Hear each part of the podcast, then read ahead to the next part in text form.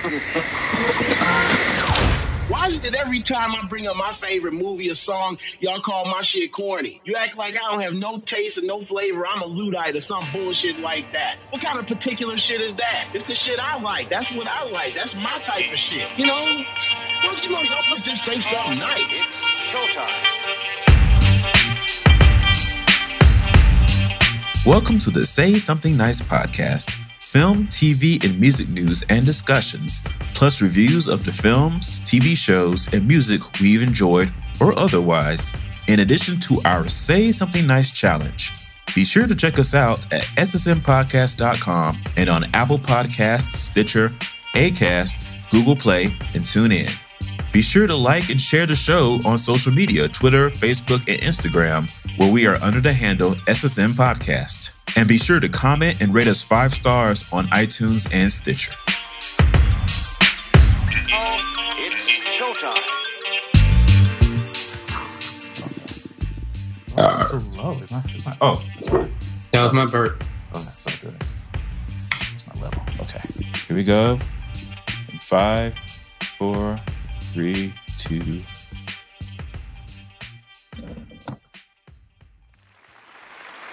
Hello, everybody, and welcome. My name is Brandon. I guess I'm Ken this week. This is Ali. And this is the Say Something Nice podcast. Wait, you guess you're Ken? I guess. I think you are. Believe in yourself, brother. All right. Thank you, Walt Disney. I was actually more thinking um, The Wiz, um, either Dee Dee Bridgewater or failed. Lena Horne. You failed. Uh, we are recording this on Sunday, September the 30th, 2018. A whole lot has happened this week in entertainment related stuff, and we're here to talk about mm, most of it. Um, one thing we won't talk about, I'll just say three words to describe it. Fuck you, Kanye, and let's move on. Uh, what have you guys? First of all, how are you, how are you guys doing today? Swellerino. Man. Oh, man, uh, I'm Spell that. yeah, spell it. M E. M E A meh. Uh, Can you use it in a sentence and phrase it as a question? come on, Akeelah and the Bee. Speak to me.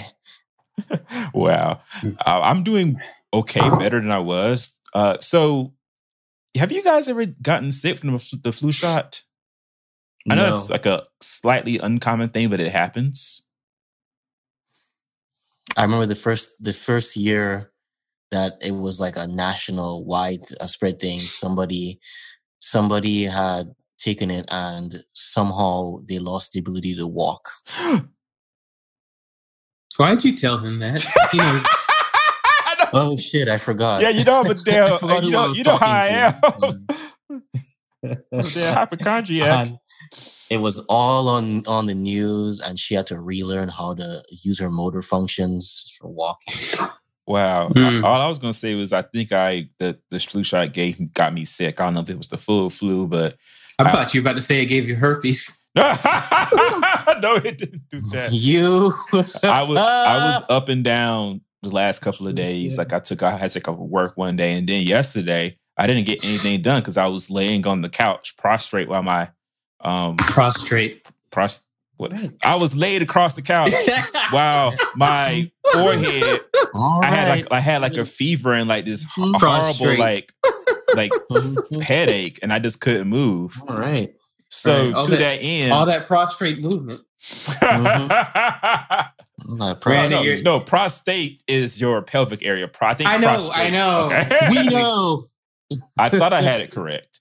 I might. You not. did. Okay. You had the word correct. It's just funny Mhm. to hear someone use it. Uh, It's like you can like whatever old teacher or uh, older gentleman you were around when you were younger really had a deep impression on you. uh, that probably be, Prostrate. be my dad. Uh, uh, ever only seen that in the Bible. probably only have. But yeah, so that actually gets into my review stuff because since I was sitting there laid out yesterday, I didn't really get to go. Well, I did. I did go to the theater today. We'll talk about that in its own segment, not in here. What I saw at the theater. because thanks to a conversation Ali and I had after I left, uh, I wanted to bring that up, make that a larger discussion. The uh, what? So I sat on the couch and watched. Who's who's bowling? Bowling. Who's bowling? Who's stuffing their face with a ceramic bowl and a metal spoon? Um, Ken, don't do it for him, with him today. I can hear you. Yeah, so I was laid out in the couch. wow, that was really creepy with the reverb. Did you mean to do that? I did. I was laid out on the couch and I, Prostrate. I watched a whole bunch of sh- prostrate. I watched a whole bunch of shit on Boomerang, No. the uh, the streaming app, of course. That's uh, you would have done it regardless if you were prostrate or not. not really. I was trying to get out the house, but I couldn't do anything. So I was like, "Well, fuck, I'm just sitting right here." And DC Universe was sort of kind of it was under fridge for some reason. Like it'd be having issues, but I sat and watched a whole bunch of stuff on Boomerang. Apparently, for October, Boomerang has added every Scooby Doo series they could possibly find copies for. And I think I said it before, but I'll say it again. I don't ever need to see Scooby Doo in HD. Okay. And yet here we are.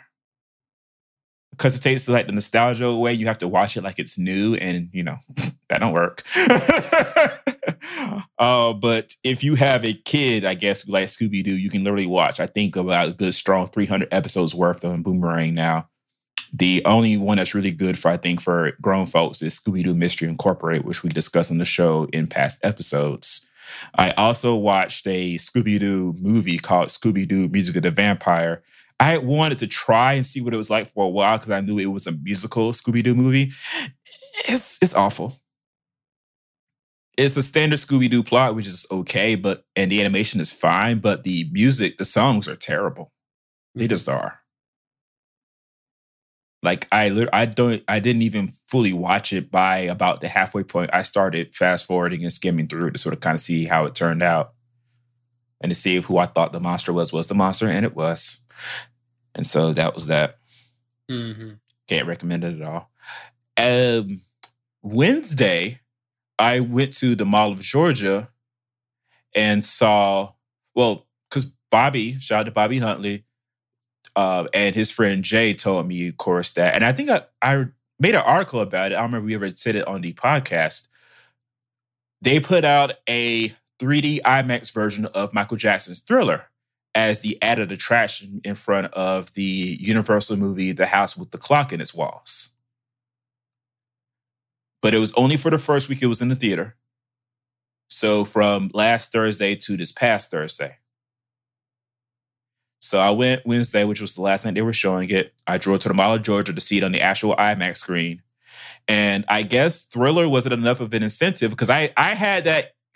Have y'all have y'all both been to Mall of Georgia? I know Ken, I know you have. Ali, have you been to Mall of Georgia IMAX theater? Nope. I had the entire IMAX theater to my goddamn self at seven o'clock in the afternoon. Hmm. Nobody wanted to see that movie. the House with the Clock in its walls, and for good reason. It's it's not good.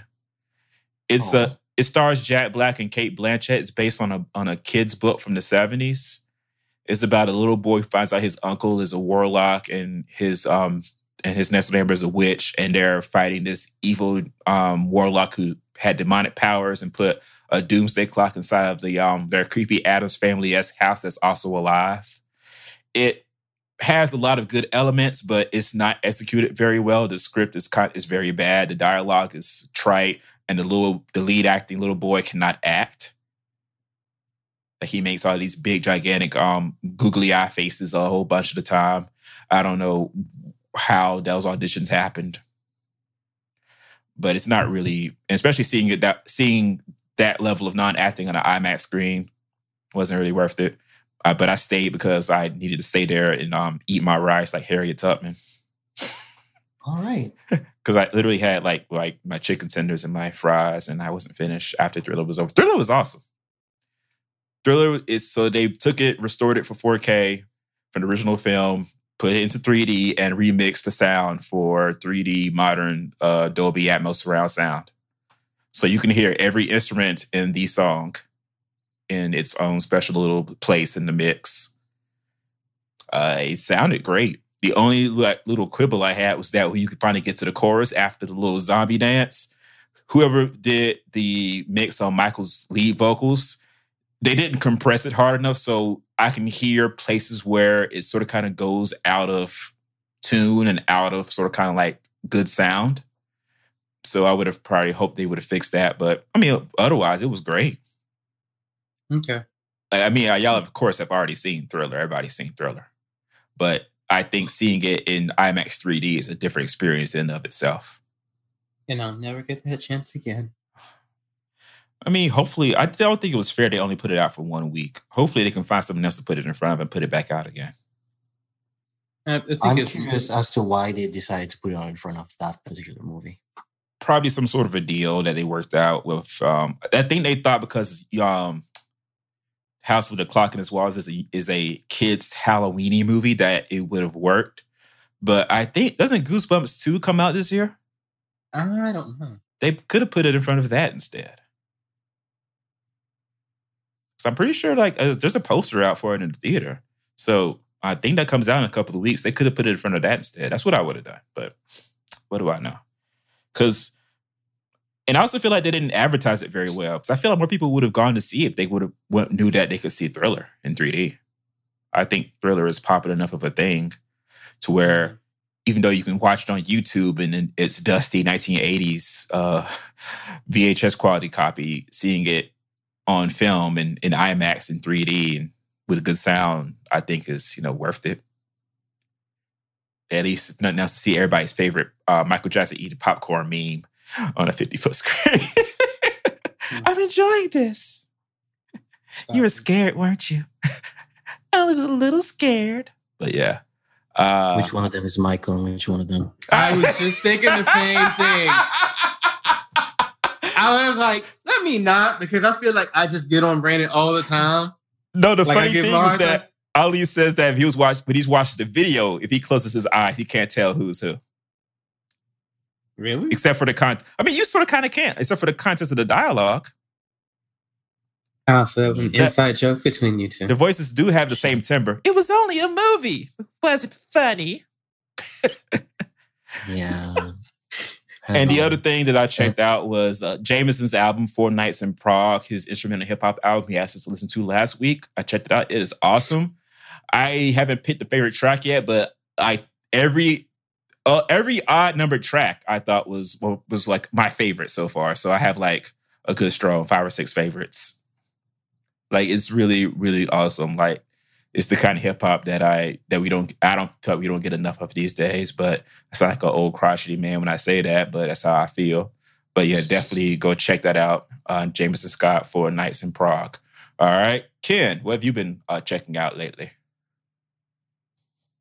Um, I finally finished the second season of uh, uh, My Hero Academia.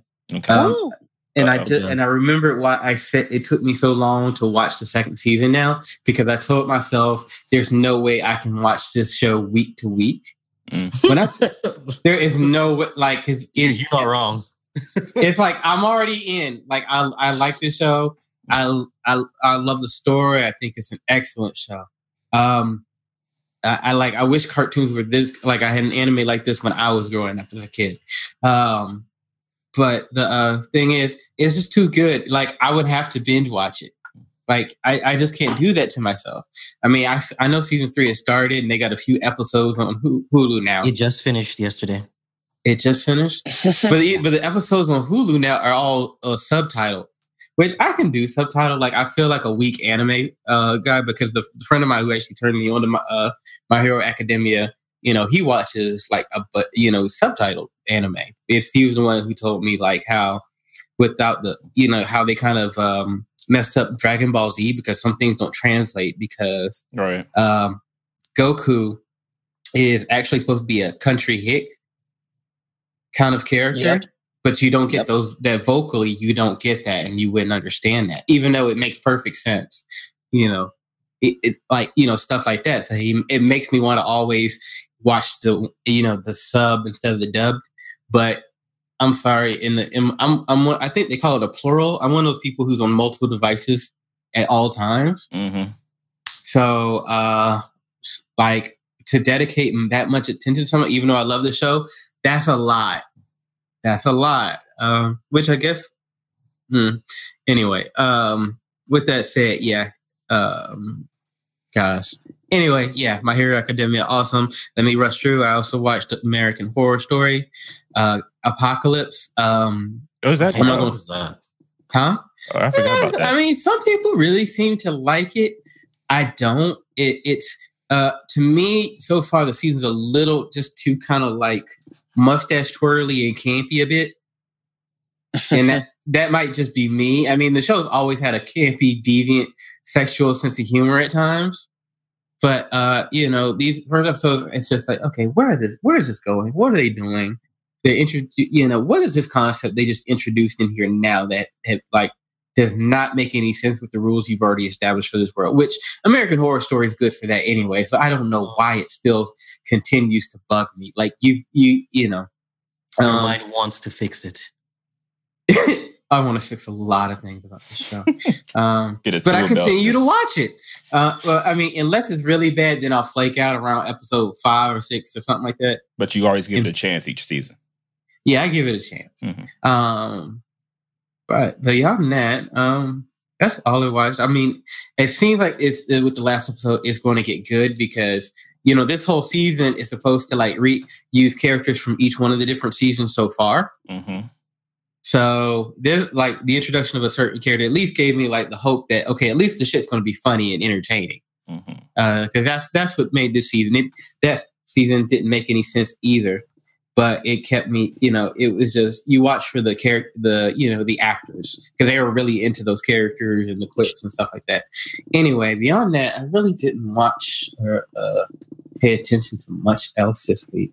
Uh, so that's, I guess that's it for me. I still need to finish Iron Fist. I don't know why, even though the season's not that bad, it's just not that good either. I guess Right. It just feels like okay, I'm watching it. I can be doing a million other things while this show is on. All right. And so, Did you check? You say you checked out a little bit of the Carter Five, right? Oh, yeah, I Man's did. album. Yeah, How- it was decent. I like Okay. it so far. Was it worth the wait and the lawsuits and um, all that kind of stuff? Mom, your money is always worth the wait. Good point. Good answer. Uh, Uh, so it's only. I mean, I don't want to like because I've been skipping around different songs, um, so I don't want to get like a reality review of it. Um, but I mean, I will say one thing about it is it's been so long since a you know Wayne album you know with Impact or song dropped that it's just making me uh, like I'm like okay is he sounding is Wayne sounding like Wayne or is Wayne sounding like people he inspired mm, yeah. you know because one song I'm like well this is kind of Drake-ish or this is like this artist or that artist you know he also has a song with an interesting concept with uh, Kendrick Lamar on it uh, a lot of people it's called Mona Lisa. That's the name of the track. A lot of people I, I noticed on Instagram were bumping that, but I'm like, the thing about that song is I'm like, Lil Wayne, you you came through with a, a pretty strong story concept here. You know that you know even though it's kind of repetitive, but you're adding you know more information with through each repetitive repetition of the verse. It's kind of cool. But then Kendrick Lamar just follows you up with the same concept and you know Kendrick Lamar will give a voice to every character, and you can tell the difference. Unlike the Thriller video, um, right. even though he's the one doing all the voice. Um, but and I'm just like you kind of you kind of he kind of blew you out of the water, and it kind of makes me think, wonder, hmm, I wonder how much of Kendrick was inspired by Weezy though now. Hmm. You know, just in some kind of delivery and different things. Because I'm like, it makes me notice stuff. You know about okay, this is why Wayne was so important to the game. Um, you know, saying even more than I already knew. Right. Uh, so, but I mean, that's it for me this week. okay. I've been a busy, busy week. All right, Ali. Ali Yeah, Ali so oxen free. I, I finished um uh Iron Fist. Um Hmm. That that that, it, uh, introductory groan. so it's an improvement over the first season, which isn't saying that much. Um, however, they did fix they did I did appreciate that they fixed a couple of things. Um, I think the the writing that they did for Danny Rand is is better. Um, I think not having him, you know, whine or complain or proclaim every two seconds that he is the immortal Iron Fist is a good idea. Mhm. Um, because it, it really, it really, it really helped me not to get pissed off every time I see his face. And and um, yeah, introdu- um, introduction of um some characters that they had in the first um season um was pretty good. Um, they really uh, worked on the girlfriend as well, Colleen Wing. And um, so I, I thought that was that was pretty good. The story, um, what they the plot um, is also an improvement from the first season, which isn't really seen that much. However, it was more enjoyable, so I'm I'm here for it. Um, just like um, what Ken said, where um, hey, if you're watching this, you should you you're probably doing something else. Is what I did. I would watch it every time I'm cooking or every time I'm washing dishes. So, so yeah. Um, the conclusion to the story I will not spoil. Um, I I don't think it's anything to call home about, but um, if if they're doing what I think they're doing, um, maybe maybe this could be a good thing for season three, I suppose. hmm Um, so yeah, there's that's Iron Immortal uh, Iron Fist. I'm I'm honestly waiting. I'm honestly waiting patiently for Daredevil to be completely honest, Hmm. because that's coming up and In a couple of weeks. that's yeah, and that's Yeah. that's on that's honestly that and Jessica Jones are the only ones that I really care about. Um, to be completely honest. Um, so I also uh just like Ken, I've been watching My Hero Academia. Um, honestly, to follow up on that endorsement from Ken, I I I honestly want Brandon to watch this just for season two, episode ten. like, Hmm. uh, Do I have to watch that one Um, first, or no, no, I no no I'm no I'm saying if you ever watch this series, I when you get to season two, episode ten, um, that's that's honest. That's one of the e- episodes that people um really like.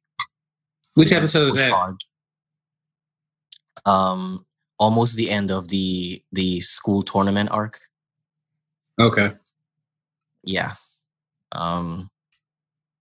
So because where the main the main character is ha- the main character is having a fight basically at, um, towards the end of that season.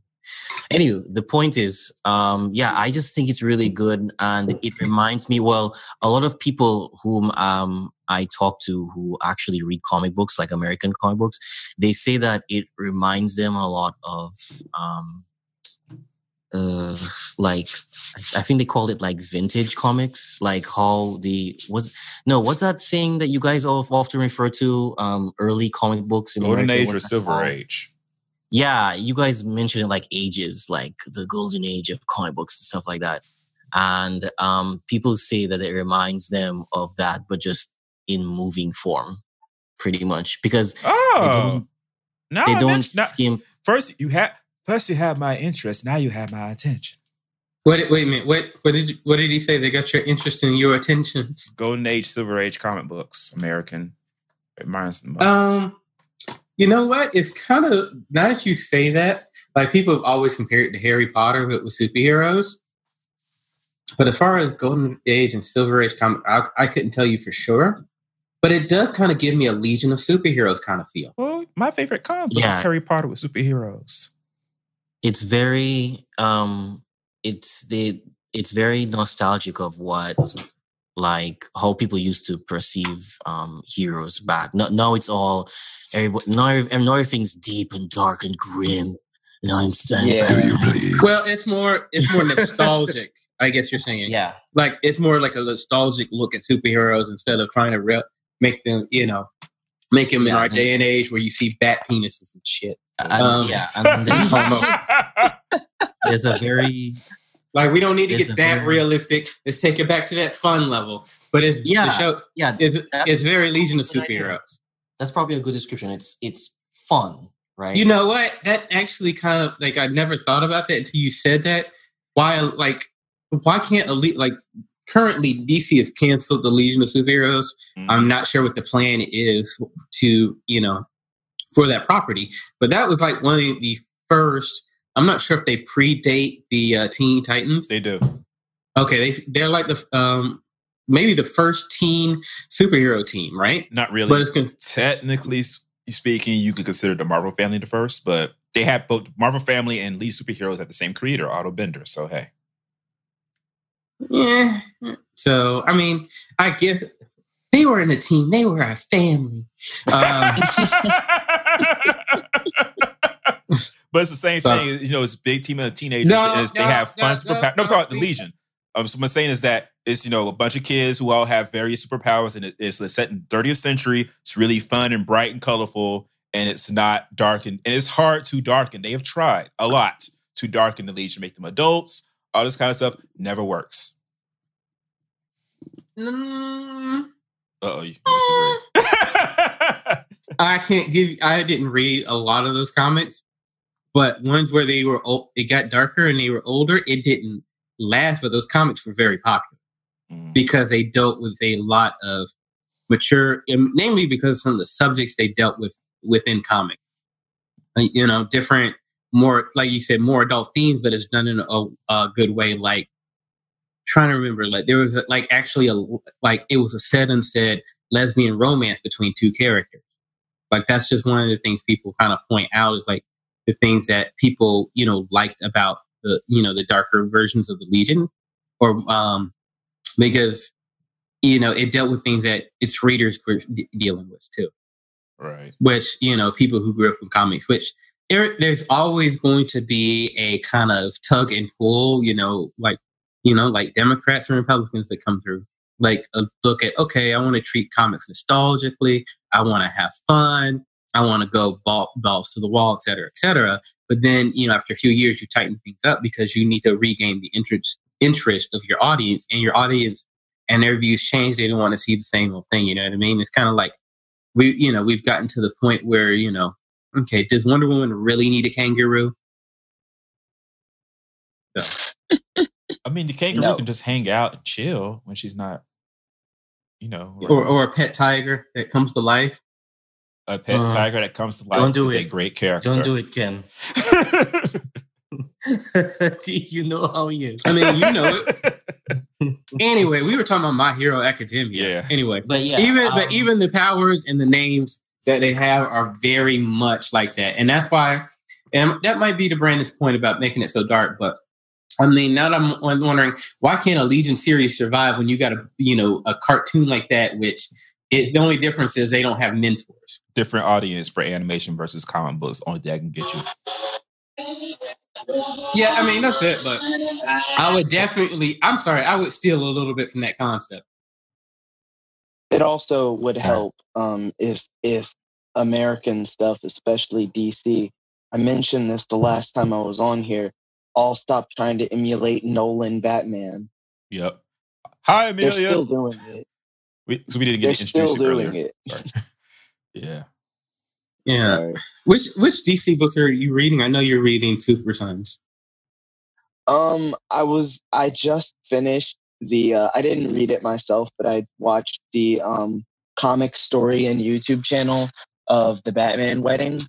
okay Why why did we go through a year of of oh my god, they're getting closer. Oh my god, they're getting romantic. Oh my god, he proposed or she proposed. I can't even remember at this point. And then at the end for her to go, you can't be Batman if you're with me because Batman has to have a depressing life. Meanwhile, what was it just like two years ago? Batman was seriously on this kick of like, hey, I just almost died, but ended up transported through time. I'm tired of being depressing. And his story just continues to be depressing.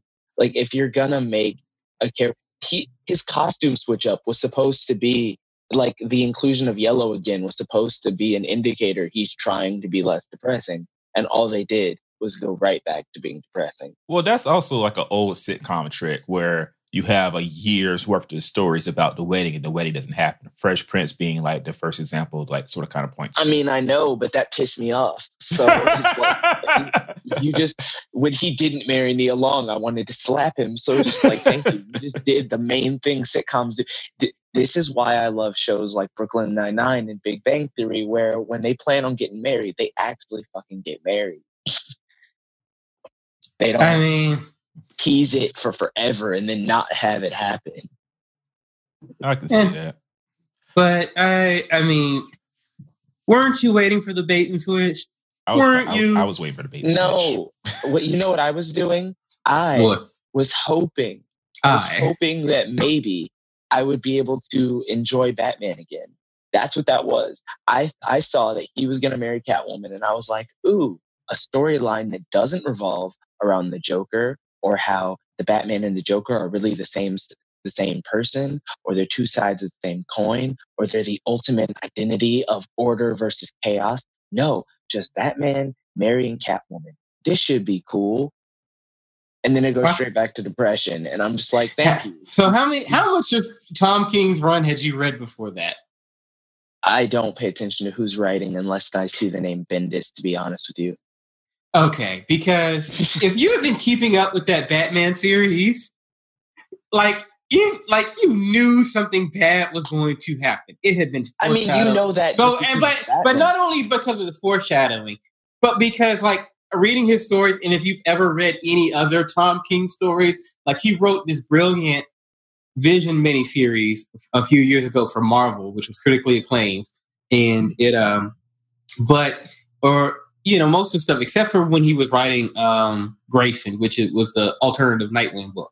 Uh, Right. That had a little bit more humor with it, but I think he was that might be because he was co-writing it. But then that- that Omega Man series and so on and so on, his stuff is a little askew. And like, even though like, if you knew his work, you knew there was going to be a twist here. But the funniest thing that happened to me that week was it was the in both in both that that comic book Batman and in um X Men Gold, I believe number thirty. They both had similar plot points about why the the um, bride didn't get married because um, Kitty Pryde was supposed to marry Colossus. Uh, basically, it was the blonde best friend hating in both books. this is why this is why I watch My Hero Academia and am very, very selective about DC properties and honestly Marvel properties that I read at this point because I mean, I'm not saying the comics are getting are are like flipping as a whole, but like for my personal taste, certain ones just aren't doing it because they're all not all of them, but a lot of them are like darker or trying to be more brooding and more as they want to say adult. I'm like, really? Why can't adults have happy ass stories about fun ass adventures and taking down bad guys and having a smile on their face? Why do we have? Why does the word adult in comics have to mean it's dark and sad? Edgy fanboys. But yeah, but Amelia, what else? You, I- what else I you've been totally checking out though? Um, let's see, what have I? I caught up on My Hero Academia. I caught up on this other good show called uh, How Not to Summon a Demon Lord. How Um, not to summon the for demon lord? Oh, is Okay, so so- it's Lord as an exclamation or is a demon Lord? I'm just Uh, curious. D- Demon Lord, just the title, Demon Lord. Okay, so You thought Okay. demon come a lord like like, like an old black woman? That would have that would have been glorious. Um, it's it's interesting. It follows the it follows the overused um ichi trope of anime, but it's still done well because and I like it. It's it's about a it's about a shut-in video gamer who just he sucked at personal communication. He can't remember the last time he saw a person in real life. He's really, really, really good at video games. And his character in this one MMO video game is called Diablo the Demon Lord. And he's level 150 and he's super powerful and he's a badass and he's mean to everybody. He's very cocky, condescending. And he wakes up one day and he's actually this character in a world that's very, very, very similar to the video game that he plays. But it's like it's really him. He's not like he's not sitting at home on a computer. He's actually there. And he sees these two women, and apparently they summoned him by accident. And like I said, there's lots of like weird, suggestive, like sexually suggestive and borderline sexually explicit stuff because that's one of the anime humor tropes that they like to run. But I like it because a lot of anime, like you know, uh, same thing with like My Hero, is about a character who's not that strong or who starts off super weak becoming powerful. from the very beginning of how not to summon a demon lord. His strength is not a question. There's nothing to worry about as far as his power. His issues are his communication skills and how he deals with other human beings because he doesn't know how to talk to people. So when he finds himself in a world where he has to, he he pretty much banks on the fact that he can just play the role of the demon lord Diablo, the create the character he created. So he'll be in a situation where he's like, "Oh God, oh God, what do I say? They just asked me this. What do I say? Well, what would the demon lord, lord Diablo say?" And then he'll just say something really pretentious and kind of cocky, but it fits. But then there's other parts where like somebody will be bragging that they're so powerful and they've wiped out so many enemies and then they'll try to touch him and like he'll be like i didn't feel that i'm completely unhurt what level are you and he was like if i had to give myself a level i would say i'm level 30 which means i'm so powerful and he's like eh, i'm 150 so it's like it's watching a guy who's already basically all powerful just be all powerful but have zero communication skills Gotcha. it's really funny All right. Anything else at all? 'Cause Um, O- Ollie uh, forgot. Um, I forgot to let Ali talk about American Vandal, so I got to circle back to him. Circle yeah go ahead and circle back because i don't other than other than another anime it's been a mostly a work week for me All right, gotcha. All right, Ollie. Yo. So um just just uh, two more things. One, I also want to um, reference um, just to piggyback of what you guys were talking about in terms of your comic book stuff. Um, if there's one thing that I that comic books they're just unable to do just because of their media, their particular kind of uh, media, is they they have no sound, quote unquote. But uh, when it comes to when they're translated into like animated series and whatnot, then you can bring in um, soundtracks and whatnot. And I really think that uh, you know My Hero Academia has a very very good soundtrack. Um, so I I just want to point that out too. And then lastly, I've also been watching American Vandal, and um, it is it is really I think that is a gift. Um, honestly, Netflix, um, American Vandal. If anyone, uh, it's on its second season right now. Um, you know, as usually they, they drop all the episodes in one in one go.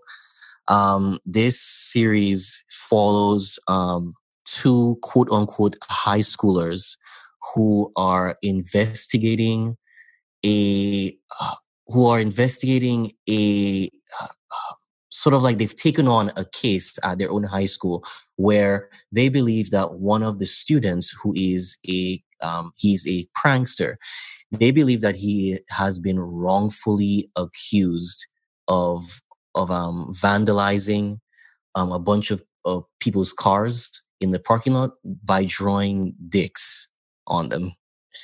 And and essentially this the whole show the whole series takes on this model of a a mockumentary style investigation. It's basically and i was telling ken this it's basically like if if um the the serial podcast and how to make a murderer if those two things, if somebody saw this and was like, mm, I can do that too, then they try to do it themselves and they try to, to, you know, try to make it as real as possible.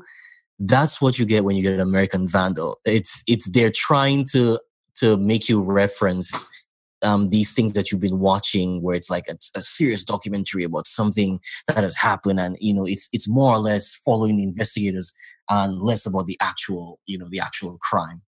And so that's basically what it is. And the funniest thing and they i listened to um where's my 40 acres podcast and i totally agree with one of the hosts feed on black.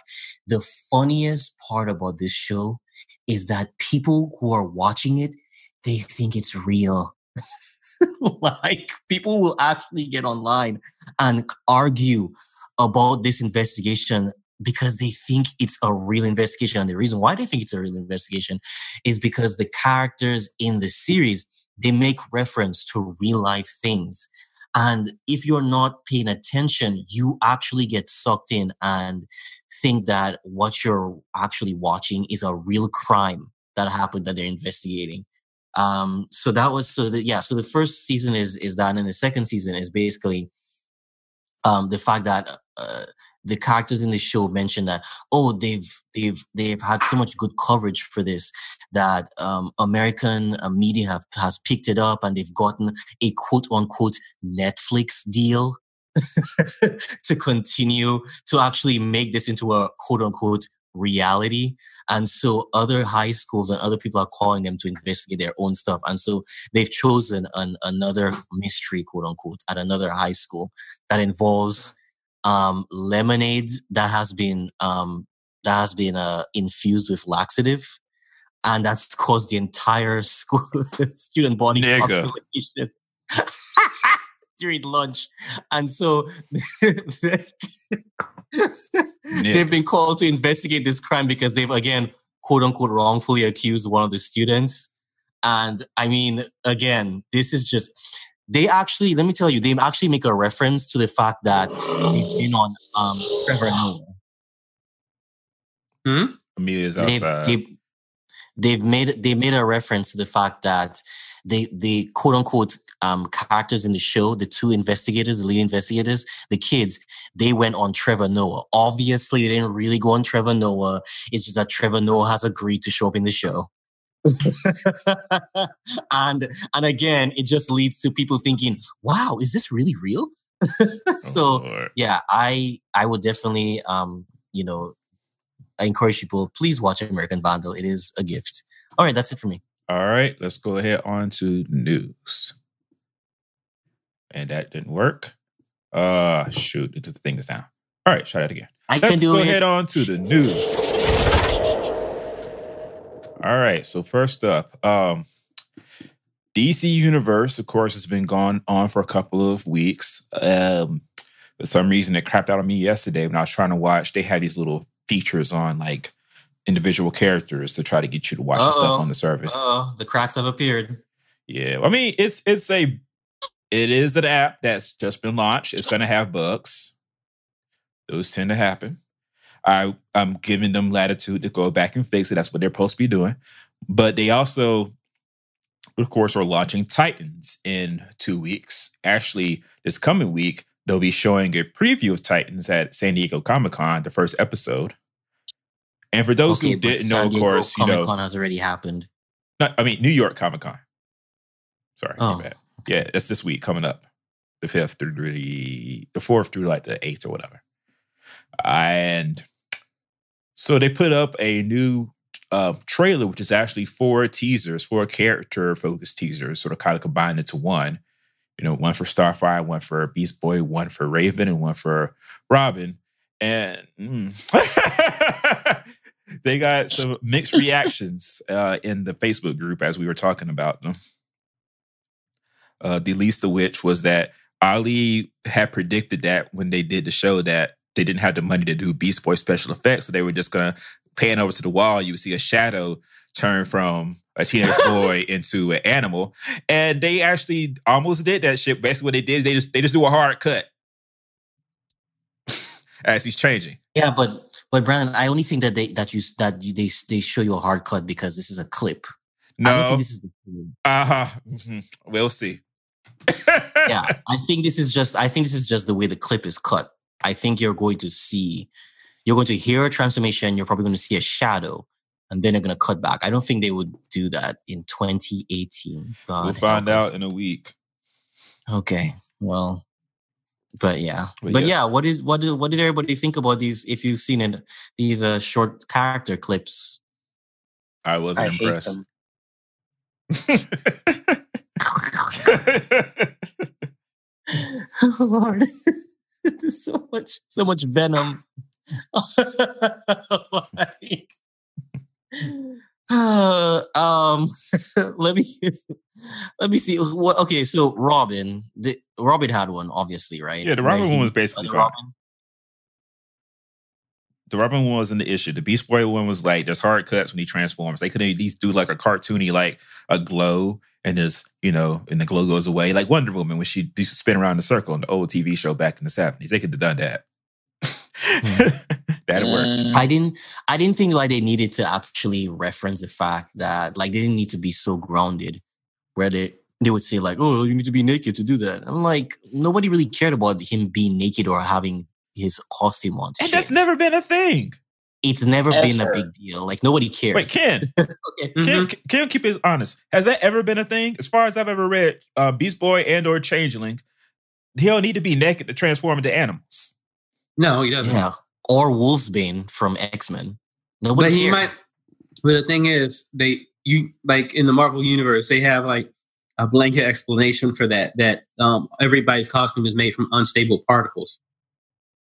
Um, like for the Fantastic Four. Um, for in DC, it's probably something similar where Beast Boy is wearing special clothing that allows him to change without yeah, being but naked. either either way, I I don't think uh, either, either way, if he had transformed, if he had a costume on, because clearly Beast Boy in, in this show, he looks like he just has regular clothes on. Right. Mhm. If he had trans, if he was wearing a costume and he transformed, and the costume, I don't know, disappears or whatever, I I wouldn't really care. Like to me, that's that's a that's not priority, right? Just to have him transform. In fact, um, what was it? In some iterations of the of um of Beast Boy, when he transforms, there's at least one article of his costume on, like a like something around his neck or whatever. That so that way you know that that's a Yeah, that's Beast Boy went. transformation, Yeah.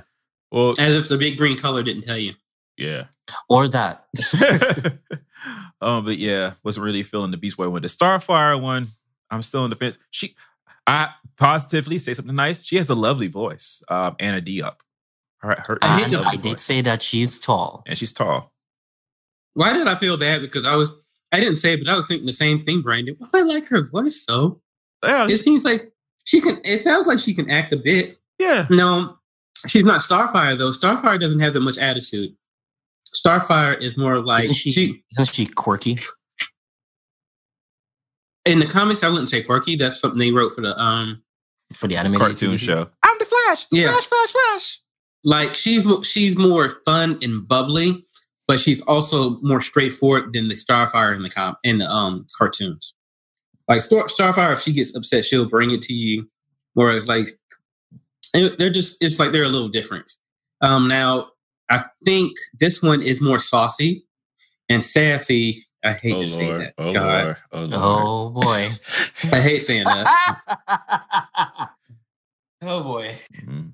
But she's still but I'm still enjoying her song. Uh, they got, So here's the deal. So is this? So is this? Iter- is uh, out? It looks like as if they're making it so that way. It looks like as if she's been experimented on. Is that Well what? she was. In the comics she was. So she knows that, and also I I see people like rumors online saying like it doesn't look like as if this Starfire knew that she was an alien. It doesn't sound like it. It sounds like they're making her like have amnesia or something, yeah. or Okay. trauma from the So- experience. So Okay. stupid. But um, but yeah, I. All right, Yeah. sure, fine. Eh, Her she looks, her her powers make it look more like firepower. Doesn't look really like like star bolts, like what I would have Mhm. expected. So she just looks like a pyro, She's like fire. Um, God, what's like his name? firestorm. Thank you. Huh? Firestorm. Yeah. Very Firestorm esque. Or hotspot. Rest in peace. Mm. So wait a second, they couldn't just put a they couldn't just put a green glow over that fire, like Brandon. They couldn't hire you to do that. They already paying people to put make it orange. They could have changed the color, but that's that's their decision. And I don't think well, we don't like it, but I mean, that's you know they could have made it green, but you know I don't know what they're doing over there. Okay, The, fine. the Raven one was my least interesting one. She just it, uh, was my, I think it was Alicia said she liked Wednesday Addams, and I said Wednesday Addams if she ate that uh, everlasting gobstopper and turned violet. But like, Yep. yeah, it's, Raven looks like a Silent Hill character. She looks like somebody.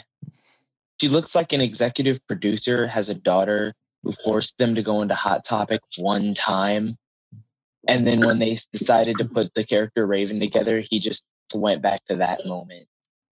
I would.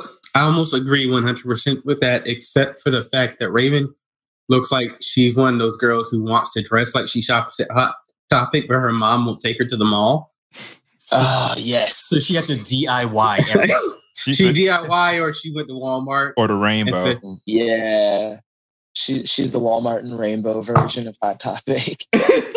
like, because I was It's- looking like, you know what? That's a desecration to Hot Topic.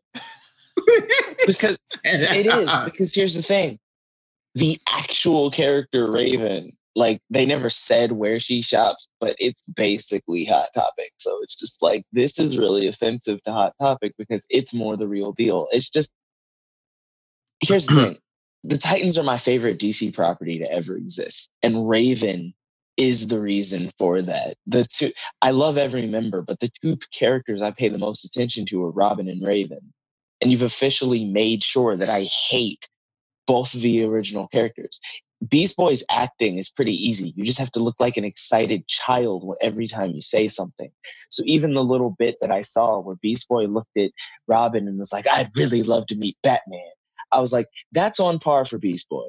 Because even in the cartoon, when he met Robin, he was like, oh, "It's you," and Robin just kind of looked at him and was like, "Yeah, I'm gonna need you to not do that."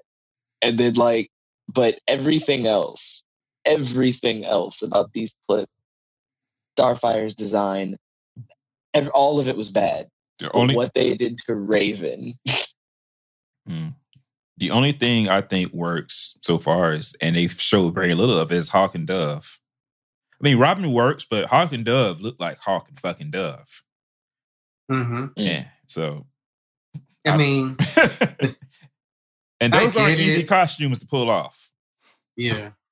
So I don't know what their end game is. Maybe they're gonna have it where at the end of the first season they're gonna be on like looking like the, the Teen Titans ought to look.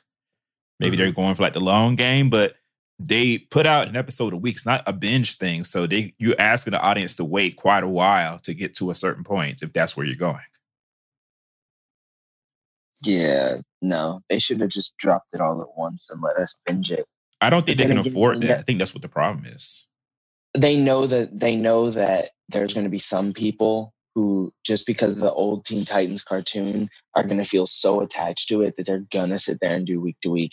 And then there are other people like me who if they give this time of day it's going to be one to two days to binge watch the whole thing and then get rid of it. So they're not going to make any money or they're not going to make any extended amounts because i'm sorry. This you're trying to be clever. You're not going to get my rage dollar. You're not. Like I'm Well- either not going to watch it or I'm going to sit through it for one day to find out if it's as awful as I think it is, which it will be. And then I'm going to end my subscription. Okay. Hopefully it's not as bad. I mean, I'll find out in two weeks and let y'all know. Um, I mean, I'm already. I mean, I, I'm not. I didn't pay for the full year. I'm paying for it month by month. I was gonna do the full year. Then I was like, ah, let me do it month by month just in case. So I mean, they'll out. have me, they'll have me for Young Justice, but not for Titans. Right. All right. Next up, speaking of teaser trailers, Fox released a teaser trailer of the first one that had been long people long been waiting for for X Men Dark Phoenix, and they released it late at night because they went on one of them late late night Did- shows.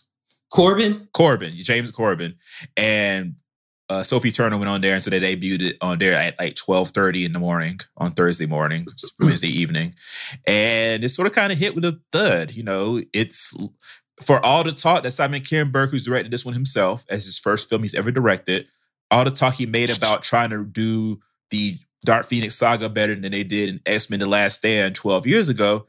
It looks a lot like X Men: The Last Stand and everything they got wrong about the Phoenix saga. Yep. Um, so the the hits kept coming though for Fox because immediately one day later, they announced that they were changing the release dates. Like, mind you, they put this trailer out Wednesday night, Thursday morning, and it says that the movie comes out February the 14th, 2019. The very next day, the very next business day, Friday, Deadline announces that Fox is changing their entire release schedule. So now Dark Phoenix comes out in June of 2019. Uh, Alita Battle Angel, which is supposed to come out this this year, December the 18th, is now becoming out in. February. And instead, in that blank spot, uh, Fox is releasing a re-edited and slightly reshot with new scenes featuring Fred Savage, apparently, version of Deadpool 2. That's gonna be PG 13. So because apparently they couldn't get released in China even after they edited it the first time. So they're going to heavily revise it and put it out in theaters again worldwide, including in China.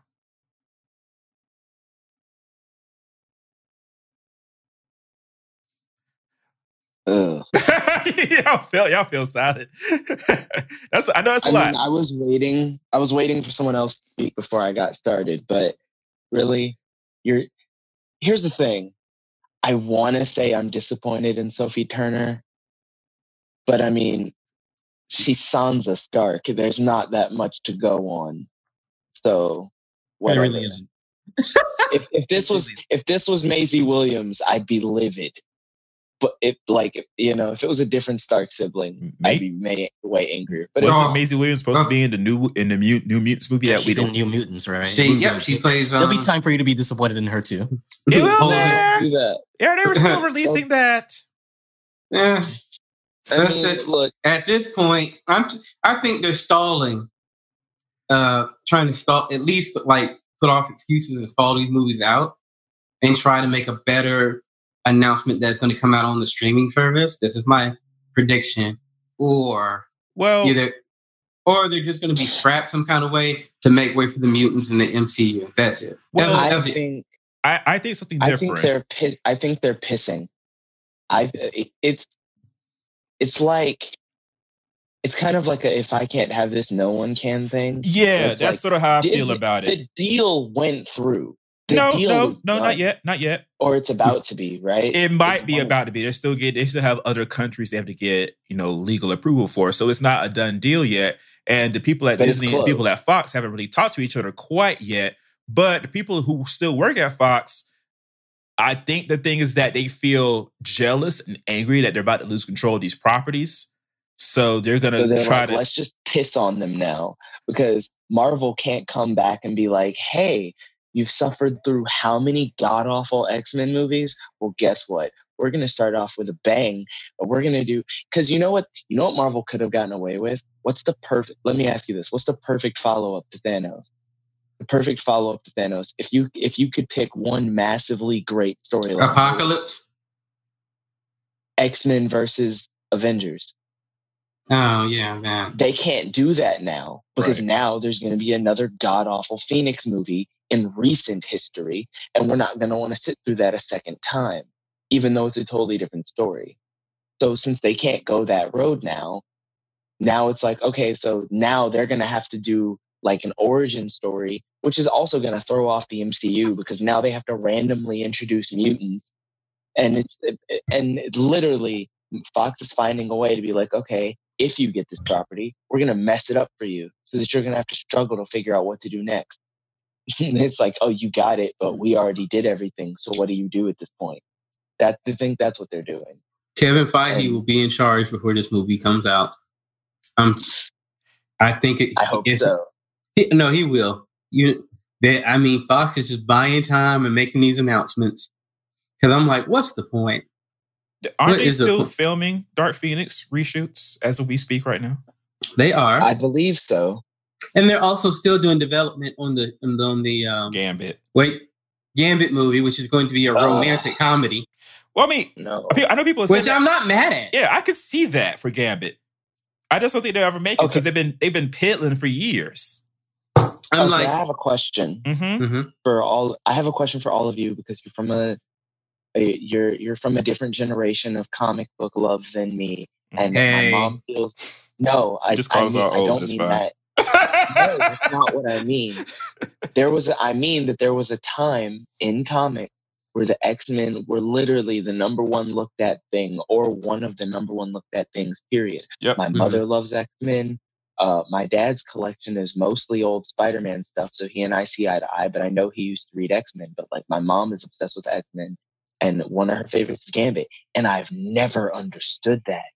He's a dude with a funny accent who makes cards blow up and carries a metal stick. What's so dope about him?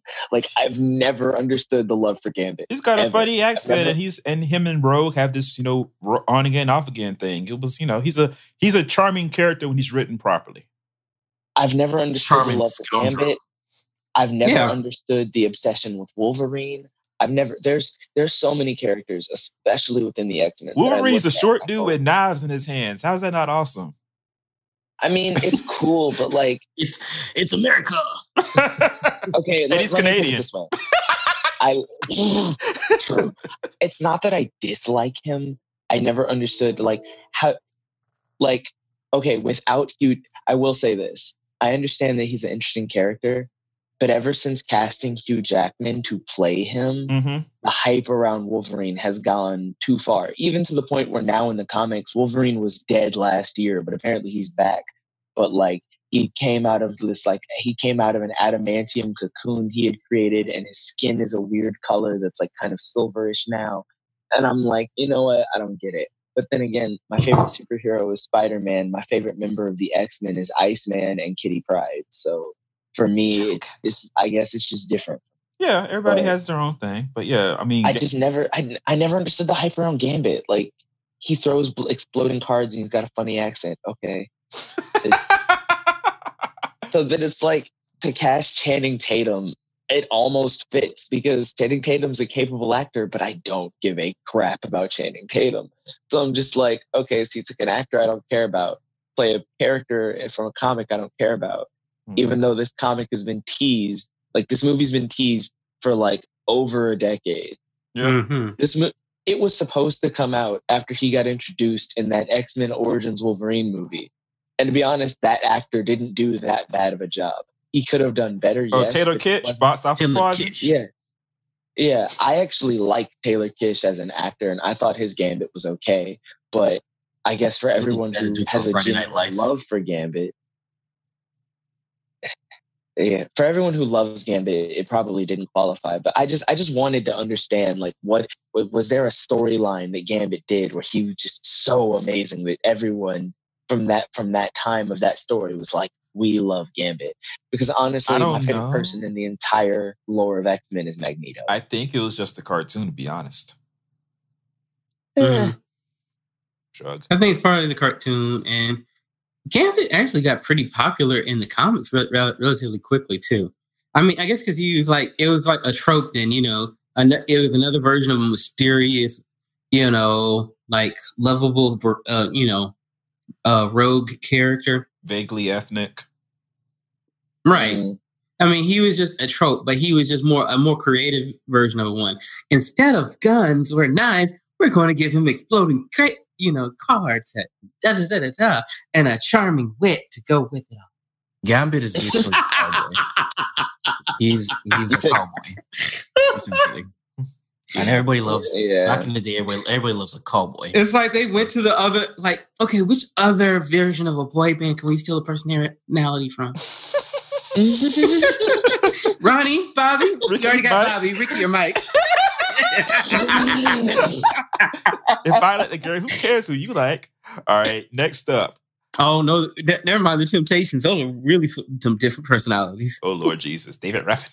oh Uh, goodness. Next up, uh, despite the outcries of incels across David Ruffin is Bakugo.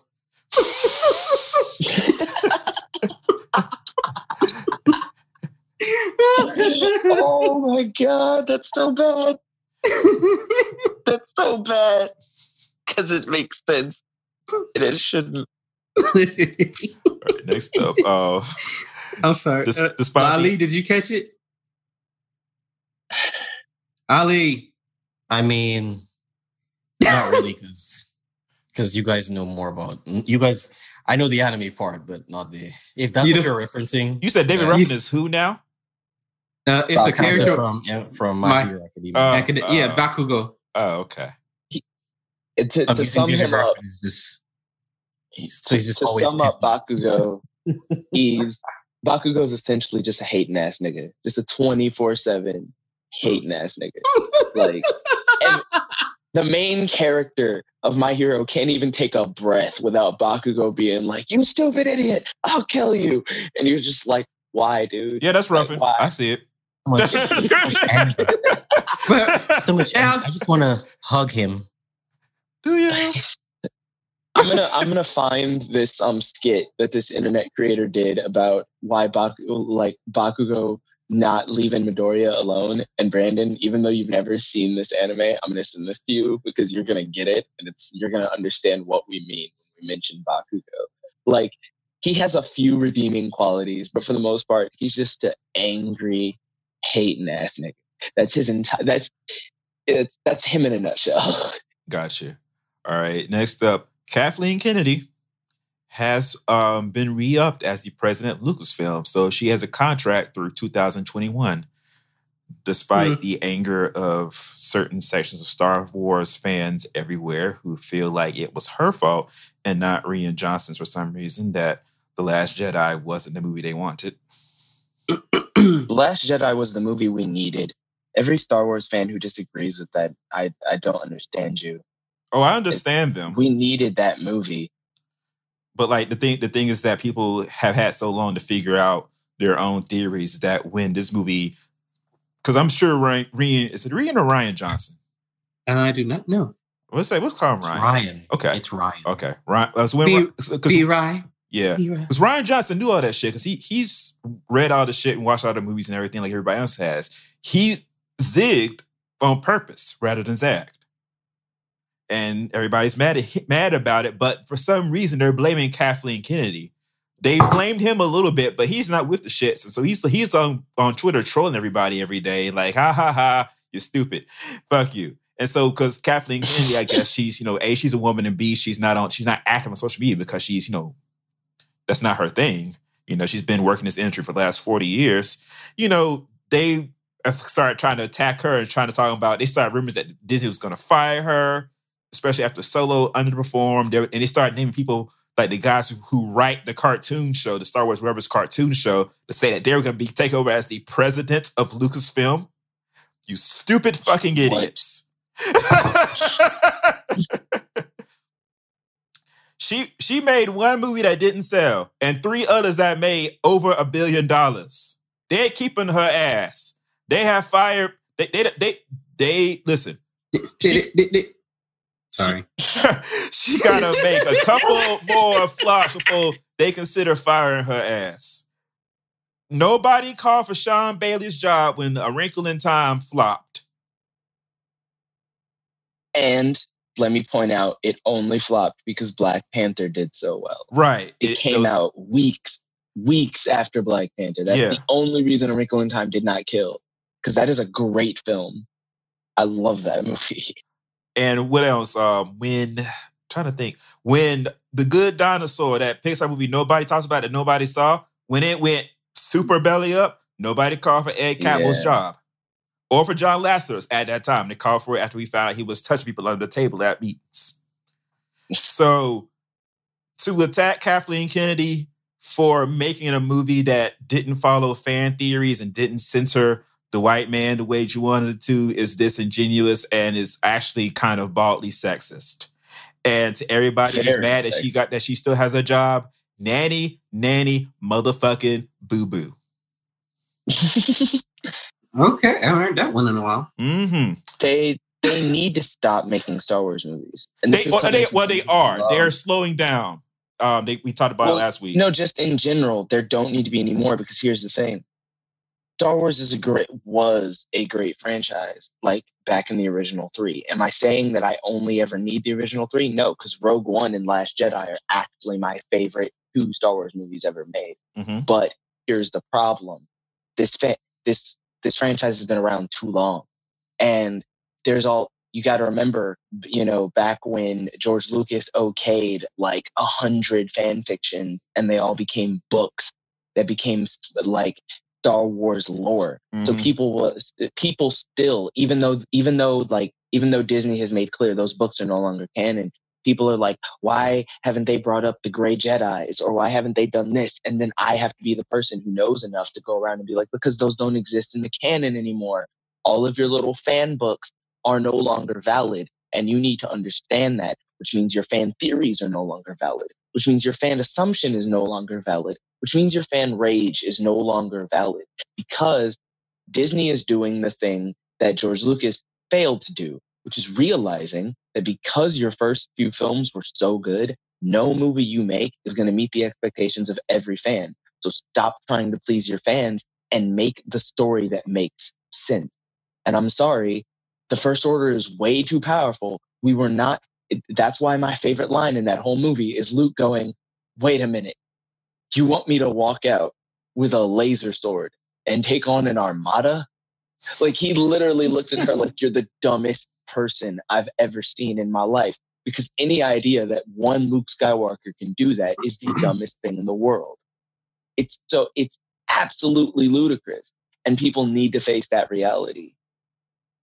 Agreed. There's a way that they can win. But think about it. They took down the emperor and there was still another, you know, like Luke's giving up on it was like, we took down the baddest of the bad to ever exist in being bad. And there's still another evil force out there. yeah. This fight never stops. And I'm tired of playing part in it. It's it because the the the light side of the force and the dark side of the force is literally good and evil, which means we're constantly gonna watch the fight between good and evil, which means it's never gonna freaking stop. And that they like no. Just because the way you have framed this story means you can go it can go on forever means it shouldn't be.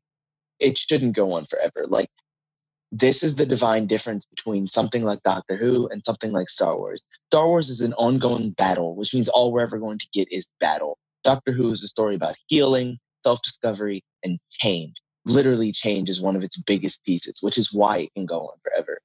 In its own ethos and creation, Star Wars is finite. So the fact that they keep dragging it out is going to is only going to continue to hurt its legacy. Right. I got you. All right.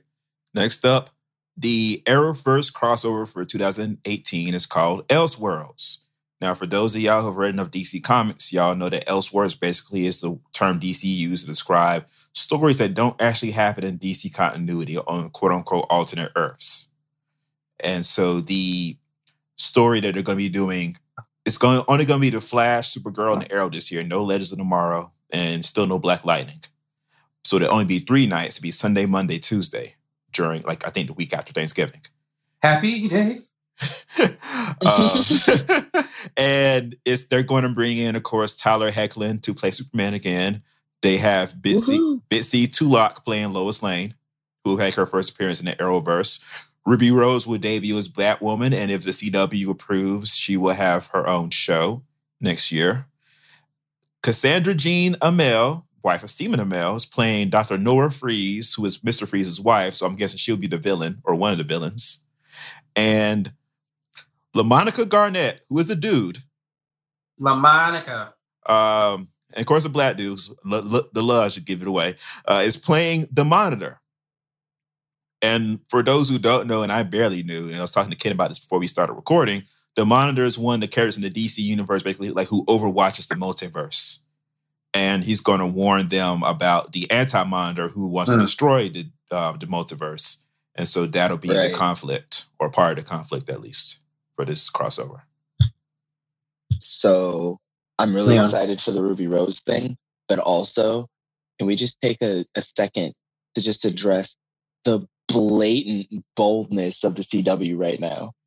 Because they know that they're doing DC better than DC is. So they're like, oh, we're going to include Superman. We're going to bring in Lois Lane. We're going to bring in Batwoman. We're going to bring in the Monitor and the Anti Monitor. And we're going to, we're also going to get uh, Mr. Freeze. It's like they're itching as close to Batman as they can because, They aren't allowed Um, to go all the way to Batman. yeah, DC won't let them go all the way back. Well, no, it's not like, DC. "Really?" It's Warner Brothers. Right, because of the movies. But they're Yeah. like, we're going to get closer and closer and closer and make better and better and better than you did. Like, Because tell like me, tell me honest. It, Justice League got Justice League got made, and then and then Crisis on Crisis on Earth X got made. Which one was better? Crisis on Earth X. Of course, that's because the CW knows that it's doing better than the big company that's supposed to be making great DC content now. So Right. now for this new season, they're just like, oh, we're just we're just gonna keep doing what we've been doing, but itching closer and closer and closer until we have everything. Because Right. you're slowly gonna realize that you just need to hand it over. Because Greg Berlanti at least seems to like the characters or, cer- or certain iterations at least of them from the 80s. You know, and that's sort of kind of what they've been making more or less. The people at Warner Brothers don't like these characters.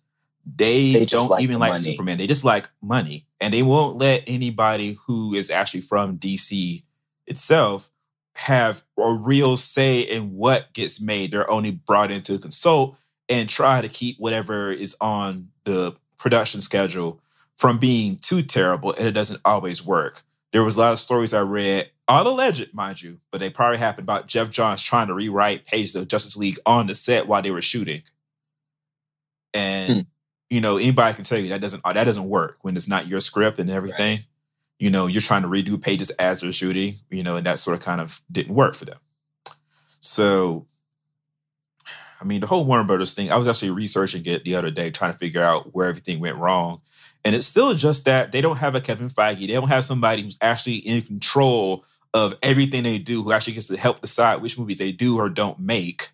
You know, it's basically that the people at the top of Warner Brothers decide we want to make a solo Joker movie that doesn't that's not in the DCEU because we want to try to get Joaquin Phoenix an Oscar. But Ugh. people are going to be confused. Ah, they'll be fine. We'll explain it, and then they don't explain it properly, and people are still fucking confused. They're like, "Is Batman gonna show up? Or why are they going? If Joaquin Phoenix is better than Jared, Jared Leto, who she probably will be, are they gonna bring him into the DCEU? Which is no. I'm pretty sure Joker dies at the end of this shit. First. Probably. Like the way they've been talking about it, I'm pretty sure he dies at the end. You know, it's supposed to be just a standout story, but nobody understands that. And it's hard to explain to people about that. People at least understand with Marvel that if you don't see Marvel Studios at the front, just ignore it. they've got, they've got, they get that. With with DC stuff, it's all Warner Brothers because D- Warner Brothers owns DC, lock, stock, and barrel. So they don't have really have a say in that. So it's just all confusing. And the even when the CW stuff has problems, because the Flash was terrible last year. Supergirl's okay. Oh, wait, wait, hold on. No, it was terrible.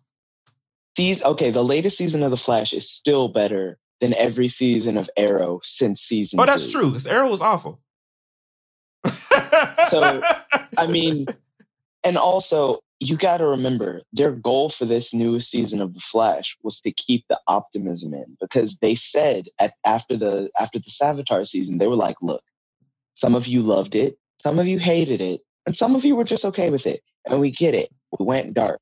You know, it's like Zoom. Zoom was kind of dark. Reverse Flash was a little bit dark. Sav- Sav- Savitar was super dark. We're not going to do that again because the Flash isn't a dark character. right. We're not going to fall into the dark and gritty trap hole. Right. So they warned us. They said we're about to go as bright and positive as we can. But It's that doesn't be a little translate to bad writing. Right. And now, am I saying everything was perfect? No. Uh, there were plenty of episodes where they had where like subject matter. Like to be honest, I wasn't feeling the whole Iris has a Speed Force thing. Not No, because I that, wasn't that was actually Iris. good. That was I my favorite episode of last season. That was the only episode I thought right worked. it was it was well done but i also felt it was unnecessary unless they were going to drag it out for longer but because they made it like so short i was like eh, just really you could have you could have done something else here but it's still cool but the introduction i thought i felt like the thinker was a fairly well done storyline but more than anything else i'm so ready for the new season because the introduction of Nora Allen, and also that's an actress that I love who never Jessica gets Park any work. Kennedy. and here's the thing she the same reason that i know i'm going to watch this new season uh, as it as it slowly gets it to netflix you know half a season and then full Uh-huh. and the same reason why the same is the is the same reason why originally i started watching riverdale in the first place right. flash had um flash had me because i love flash but also because grant gustin from glee i love grant gustin i don't like glee anymore but he did a great job supergirl the girl who plays supergirl used to be on glee Melissa didn't like Glee anymore. Still like, yeah, Melissa Beno- Benoist loves them. Riverdale got me because of Vanessa Morgan, who plays Toni Topaz. Vanessa Morgan's a Canadian actress who gets very limited work. But when she does, she does a good job. But a lot of the projects she ends up on get canceled. Right. This is the first thing she's been on that we know is not getting canceled. One, CW doesn't cancel things. And two, this show is a smash hit. It is killing it everywhere. She's going to be playing Toni Topaz until they finally decide that this show's done when they've reached like season seven. And they're, then they're like know. grown and shit. Right. Like it's, they're going to end this show when Cole Sprouse, the only actor on there who probably won't run a franchise into the ground for money, will finally get to a point where he's like, no, I'm done playing Jughead, guys. I'm done. And then they're like, okay, so then we have to make this fun. Right. Because they can't do it without I'm Judge saying that to say bringing in, um, bringing in this whole situation. Hell, even bringing in Tyler Hoechlin from Teen Wolf, who has only ever done like a couple of B movies or like more like D list movies, other than being one of my favorite Teen Wolf characters. Uh-huh. Now I don't know anything about this um thing, so y'all have to help me if y'all know. Marvel's uh Studios is gonna make a movie about the Eternals, which are who are Jack Kirby characters that he created in the late 70s, who basically are superheroes who work for a set of beings called Celestials who come to Earth every thousand years to decide whether or not we need to be destroyed. Uh, so that's going to be one of the um, movies for Phase Four. They have hired what is her name, Chloe Zhao, to be the director, and Matthew and Ryan Firpo are going to be writing it. So that's going to be one of the next movies in the MCU.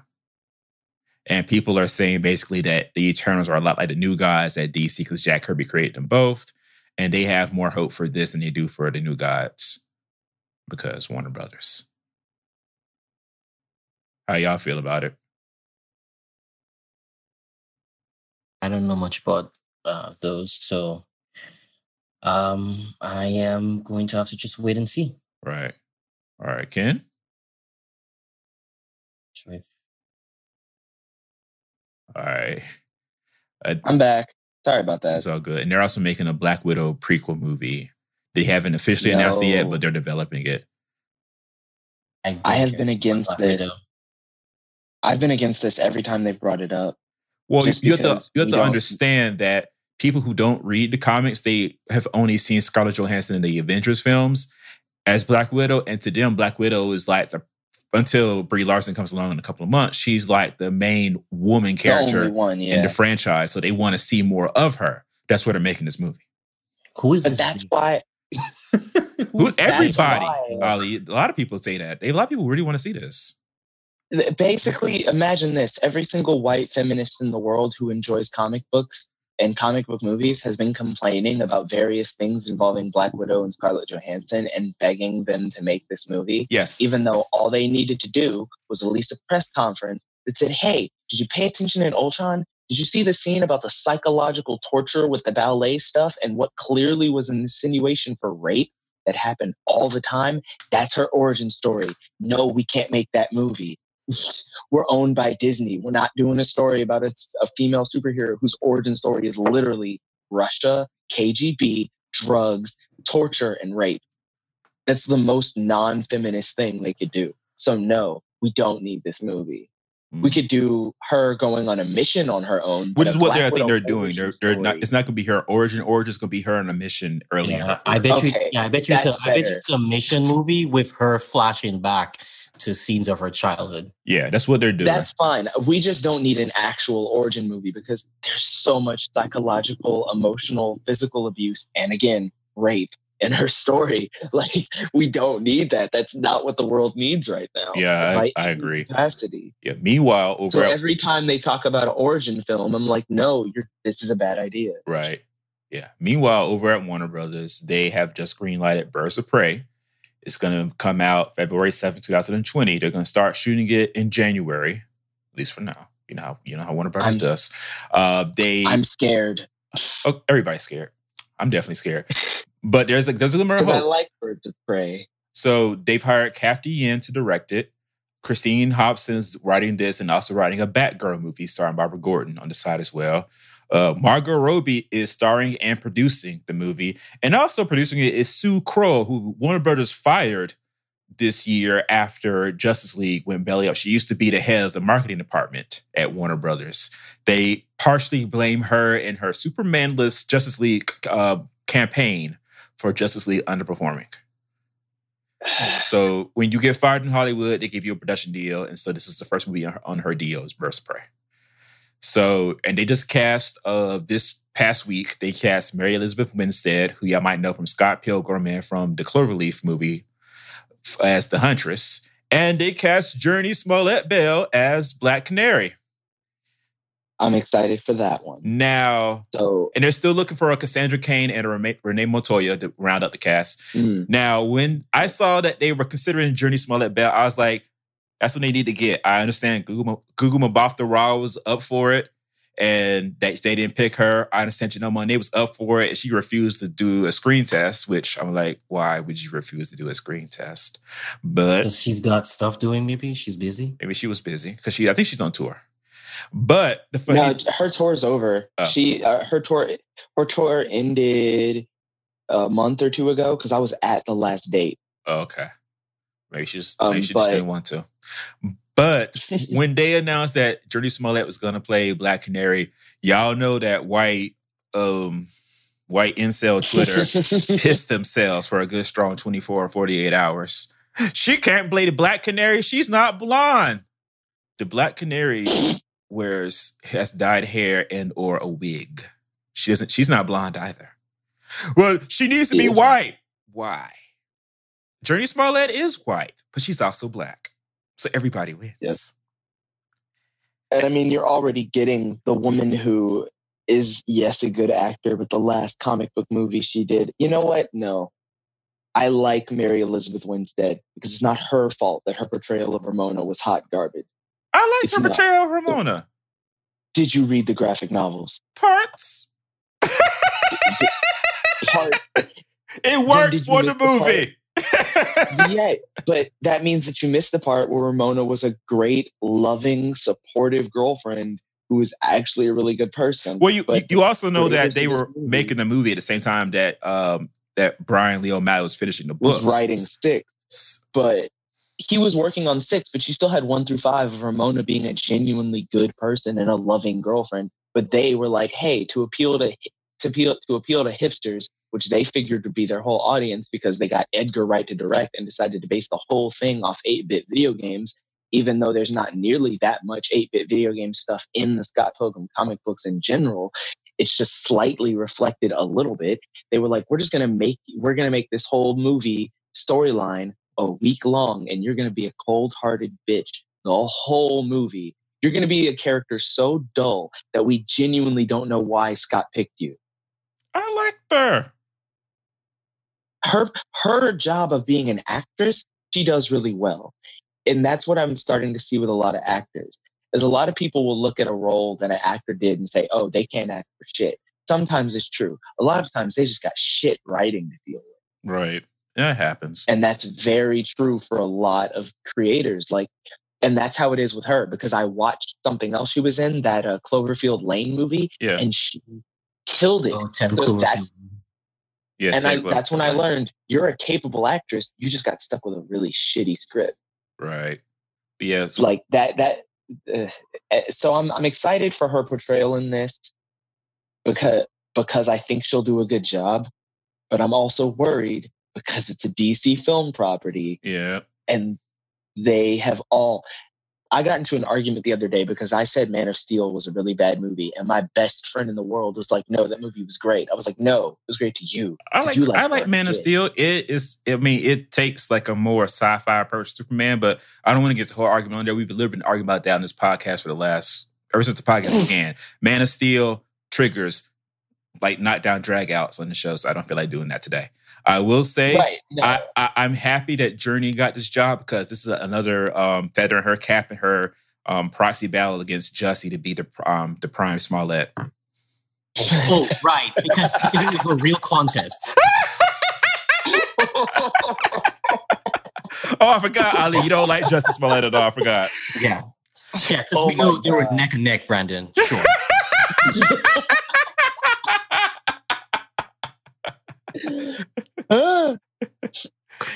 But people have done like you know, those like those fan art things of um her as Black Canary, and I haven't seen a bad one yet. yeah, So- I've seen a few of them, and they're all pretty good. Yeah, that shit works. All right, next People up. just need to start. Um, I when it comes to film adaptations, people just need to really start paying attention to the cosplay community. Not saying that they need to like start like hiring cosplayers. to be No, actors. no, no. I disagree with all that shit. just look at the costume creation. That's all. That's what I'm saying. Is look at the costume creation because if somebody on a shoestring budget, So amazing. Yeah. They're if so somebody on a shoestring budget can outdo the costume you've done for your film when you've had who knows how many thousands of dollars to invest in this, then you did something wrong. it's the creativity because they have such a limited budget the cosplayers they're able to really max out their creativity levels and it just it usually comes out so so so good. Right. All right. Next up. Okay, so we have a dark discussion, then hopefully a not so dark discussion, and then for the challenge we have a fun discussion. So I tried to structure it so we don't blow our brains out at the end of this. Well, let's start with the hard one first. Um, so Bill Cosby was um, sentenced this past week to three to 10 years in prison for the sexual assault of Andrea Constand back in 2004. And I did say 2004, not 1970 or whatever. People have y'all believing it was for one the ones from 30 years ago. Yes, of 60 women total have come out and said that Bill Cosby sexually assaulted them. You know, usually in the case of, you know, being drugged and um, having sex with women while they were knocked out. But he only went to jail for one woman because the rest of the had already were outside the statute limitations. This was the only one that was. They actually had a trial in 2005 and six, a civil trial, because at the time, the police did not file criminal charges. It took them 10 years and, and an offhand Hannibal Buress joke to actually file criminal charges. So the thing is, even though he was convicted uh, quite some time ago, a couple of weeks or months, I forget how long it's been. I think it's been months. The internet, especially black, especially certain black people, not all black people. I, my, in my timeline, it was like a 20%, 80% in favor of people with common sense thing. People talking about it's a conspiracy that, oh, Bill Cosby's going to jail, but all the rest of the white men who sexually assault people ain't going to jail. And that they only got him because he was black. He doesn't need to go to jail. He's too old. He should be in house arrest, which he was already under house arrest. He wanted to go back to where he was. Well, that's not punishment. I'm sorry. Uh, these bitches lying, which is, you know, a very common one still. I just saw a tweet from fucking Dallas Penn, who y'all might know from the internet, from the Combat Jack show, who was saying that if a woman comes over a guy's house to have sex and then does drugs and passes out and the guy has sex with her while he's passed out, how is that rape? I mean, are you listening to this podcast? It's not on anymore. Combat Jack is dead, Ali. No, I mean, yeah, but didn't they continue? Oh, he yeah, he um, has a pod. Uh, he has a continue. Dallas has his own podcast now. I think on the network. I don't listen to that shit. I'll be honest with you, especially not now. How, how, do you come across these terrible, terrible tweets? Uh, but people shared them on Facebook, so where I can see them. But yeah, people have been fucking and like I've tried to respond to some of it because some people I try to be reasonable with. Like, you know, some of it just turns my stomach because it's literally like I don't I just don't get it. Like the biggest problem is that everybody's talking about they locked up a black icon. They locked up a black icon. Like the the simp like uh, I could argue Bill Cosby is an icon, but then they say that they locked up the symbol of black fatherhood. I'm like, hold your horses. And this is a problem I think that people have with like media property sometimes. Bill Cosby is not Cliff Huxtable. That's number one. Make that clear. Bill Cosby, when you go to your job, audience listening, and people in the chat currently, when you go to your job, do you act the same way at your job that you do at your house? No.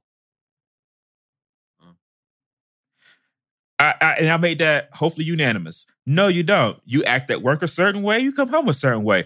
Bill Cosby's job for eight years was to act, actually act on a set, and to read words written by him and a group of you know other people, some of them black, most of them white, who all sat around and figured out how do we make this nice, happy, lovable family that's run by a doctor and a lawyer.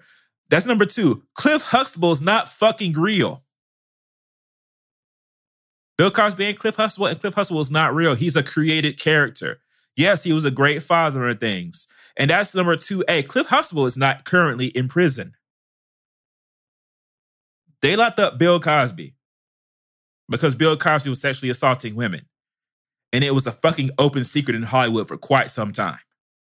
But people were too scared to say anything because he was Bill Cosby and he had the money and the power, and the influence to make and break careers. I know a lot of y'all just heard about the shit like in within the last couple of years when Hannibal Buress said it, but it's been around for quite some time. And you see people like Marsha Warfield t- coming out talking about, yeah, people told me if I ever go visit Bill Cosby, don't drink anything around him. People treat it like it was a joke, like it wasn't serious, or that is just what Bill does. People knew it's not some made up shit. 60, uh, David Alan Grier was on the Wendy Williams show on um, a couple days on Thursday. And he said Bill Cosby mentored him, helped him figure out how to run a show and everything. And he says, That was before I knew about all of this. He said, If 60 people tell you something about me, you should believe them and not me. And even Wendy was on that. Well, I don't think he should have gone to jail. He should just go go home and be um, under house arrest in a studio apartment somewhere. He's too old for jail. Because OJ said he might get assaulted in jail, which they already they threw a hot dog bun at him. Apparently, in the first day he was in the jailhouse. And David Andrea was like, "Wendy, Not why are you, why are you taking internet advice from OJ Simpson?" Which why? That's a good ass question. But yeah, people have just been a lot about the whole thing. And it's I don't I understand that y'all like the Cosby show. I just didn't realize y'all liked it so much to the point where y'all were trying to excuse serial sexual assault. That's a bit far from my taste to like any program. Like you can watch the Cosby show and understand that the man who made it is not a good man. You don't have to stop watching it. James Brown was a terrible person. James Brown music still gets played everywhere. I still have James Brown music. I still have a Cosby Show DVD in my collection. The show is still watchable. They probably won't show it on cable because they don't want to be associated with man who's serial rapist. But uh, if you own the shit and already bought it, you don't have to give it up. Maybe you want to, but you don't have to. You can enjoy what you want to enjoy. You just have to understand that this man is not the same man you saw on that program. And because you like that program, because you went to college, because you saw a different world, does not mean that this man does not need to go to jail for sexually assaulting women. And he only is going for three at a, a max, a minimum of three years. And because he's old and legally blind, he probably will only do those three. He probably won't do the whole 10. And to be perfectly honest, considering how many women it's been, three years is not enough. I understand he's 81 or 82 years old. 81, because he was born in 1937. But, you know, if you crime time, you know, it's an old saying. Now, as to the thing where they don't put people, they don't put the white people in jail, I have two words for you. Jerry Sandusky. Where's Jerry Sandusky right now, y'all? Wait, Brandon, didn't he? Wait, I could have sworn he. Jerry Sandusky is in jail, Ali. Prison. No, who was the one from that case who died before? Joe Paterno, yeah, the there you go. coach. Yeah, there you go. He the dead. Coach, the coach is dead. Yes, and Dusky yeah, in jail. Right. So that's but other one. Roman but the other Polanski coach who- is supposed to be in jail. What happened was so they didn't let Bill Cosby go home after Charlie Simpson to jail. You know why? Because when they when Roman Polanski got convicted of sexual assault back in 1976 or 77, he they let him go home to get his shit, and he escaped to countries over in Europe where they don't have the um, extradition laws, so they can't come get him. They've been begging for decades to try to get his ass. He's not walking around like free as a bird. He's technically trapped within certain countries. He takes one step out of certain countries in the country we do have ex- extradition policy with, he goes to jail. Woody Allen went to trial, he got off. Harvey Weinstein will be going to trial. He's already been charged with eight counts of sexual assault in New York State. Hopefully, I mean, there's some shady, shady shit about the DA taking bribes from Harvey Weinstein's lawyers and things, and that's all extremely fucked up. Or I think, the, and the governor as well of New York. Hopefully, the actual local New York uh, police department will see around that. I don't know if they will or not. Good luck. But Harvey Weinstein deserves to go to jail. Hopefully, he'll also try him in California too. This is the same thing. And also, it ain't just white people who, who sexually assault people that don't go to jail. R. Kelly is still free.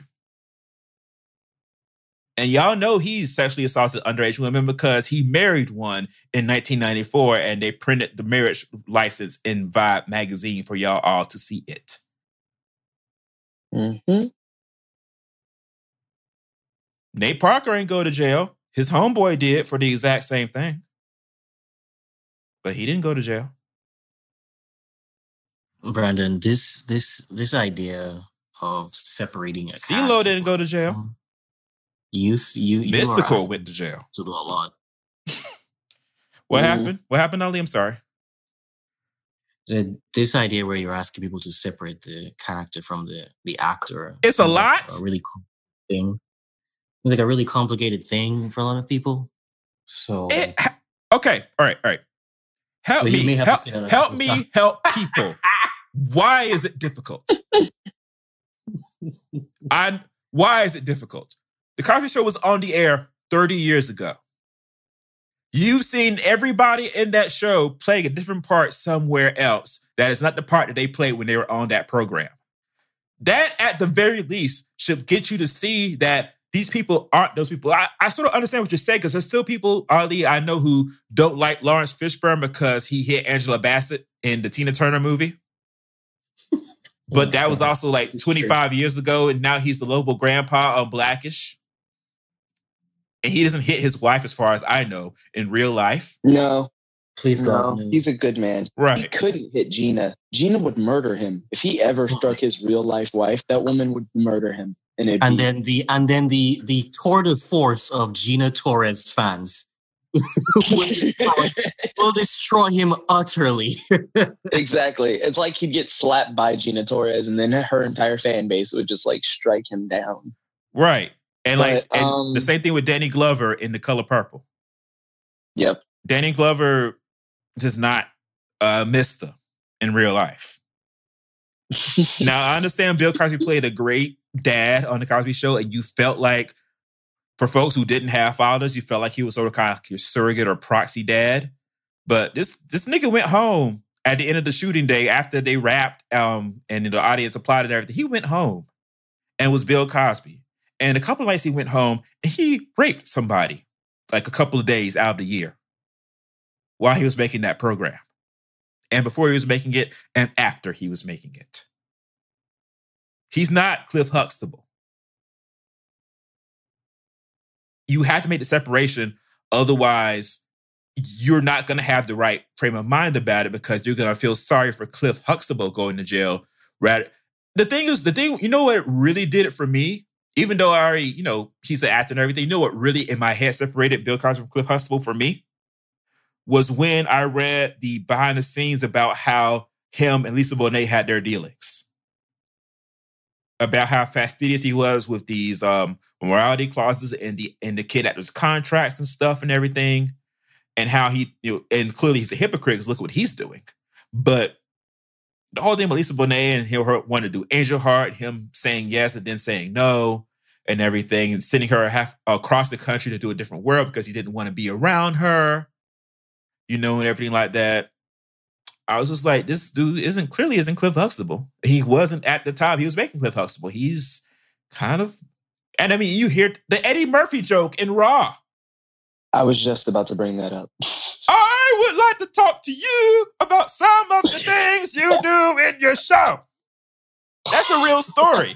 It's exaggerated for, for comic emphasis, but Eddie Murphy is not the only person Bill Cosby used to call up talking about you're doing dirty jokes on stage and it's not cool. He did that a lot. And look at what he's doing on the side. So, yeah, separate people in my mind. Does anybody else have any? I've, I've ranted for the last 15 minutes. Does I, I else have have any- bit to say here. Um, for starters, Bill Cosby, literally, like D.L. Hughley has talked about it. Every comedian who was around in that time who didn't panhandle to Bill Cosby's whims has come out, he, even before the accusations, has come out to say, fuck that nigga Bill. He's tried to control all of our careers. Right. And essentially, in my eyes, from my understanding of Bill's content and what he does, and I know a lot of people, probably some of the people on this podcast right now are going to be displeased to hear this. He was like, from from what I've gathered, he was like the master shucker and jiver of the comedy of that era. Uh, Not really. That that would really been uh, that would been Jimmy why- Walker. Like Bill Cosby's comedy was it was clean and sort of kind of you know like PG rated. It was funny, but it, he didn't he didn't kowtow to white audiences in sort of kind of a shucking and jiving sort of way. Rather, he sort of kind of targeted family audiences of all types and tried to keep a certain sort of anodyne, uh, respectability politics sort of an image. Now, where he shucked Okay, well, and I jived mean- was when he was making them speeches in the 2000s talking about black people need to pull their pants Oh up yeah, and stop going to jail, stop stealing pound cake and all that kind of stuff. That's the shucking and the jiving. yeah. And also the shucking and the jive is when you try to tell other comedians what to do. Right. My uh, when I think of Bill Cosby, I've seen it. I- I'll start with this. I saw a few episodes of the Cosby Show. wasn't fucking with it. It just looked like. Oh, yeah, because you didn't grow up with it. Matters. I don't, I don't know if your mom Right. ever told you, but like the world, the black world used to stop Thursday nights at eight. Oh no, I know. Yeah, every That's black saying, ho- household, because like because you're because you're you're to where you are just too young to have actually experienced it to where you remember it. Yeah, I'm more of like the Boy Meets World era, which Yeah. was still too old for me. They graduated high school in 1998. I was seven. right. Like, I know, I know where my age falls there. Yeah, But, like- even when I like- got, even when I got into those shows, Family Matters, hell yeah. Yeah, Fresh Prince, hell yeah. Good times, I enjoyed it, but I didn't see all of it. Bill Cosby couldn't sit through a whole episode even after I found out or found the episodes with Raven on them. I Yeah. was just like, like it's no. because that show that show the Cosby Show didn't age that well. Different World aged a lot better, but like it can't it can't be understated. We can't revise history. The world did used to stop at Thursday nights at eight for an entire hour. Like whatever anybody's doing anybody's house that was black, they Thursday nights at eight. The TV turned on. It was on NBC and everybody watched. That was the thing. Right. And I mean that's that's great. But what's not great is just because you're on a successful show, you want to call Eddie Murphy, Right. DL, or anybody else and try to tell them what to do. And I would like to point out that while he is Cliff Huxtable, these other gentlemen whose careers he tried to control have played multiple iconic roles and are iconic for their stand up and for everything about them. Whereas he is just Cliff Huxtable. What what was the, I think his other big the the Fat Albert. that's it. Fat Fat, Albert. Albert. and what Little Bill that like Little Bill. People don't really remember Little. Bill like that, but Fat Albert. Right, but I'm just saying it's like you tried to control these people's careers and they have outshined you a thousandfold. So it really, when I think of Bill Cosby, I don't think of Bill. I think of Richard, where he said, "Next time that motherfucker call, tell him I said suck my dick." That's the first thing I think of when someone says Bill Cosby's name. Have a coconut spout. Shut the fuck up. Right.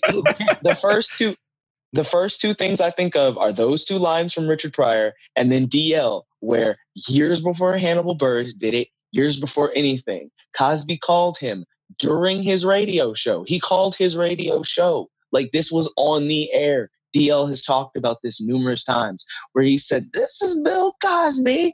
And I'm not a I can't do an impression, but he essentially said, I need you to like clean up your act. Or, you know, you shouldn't be using the N-word.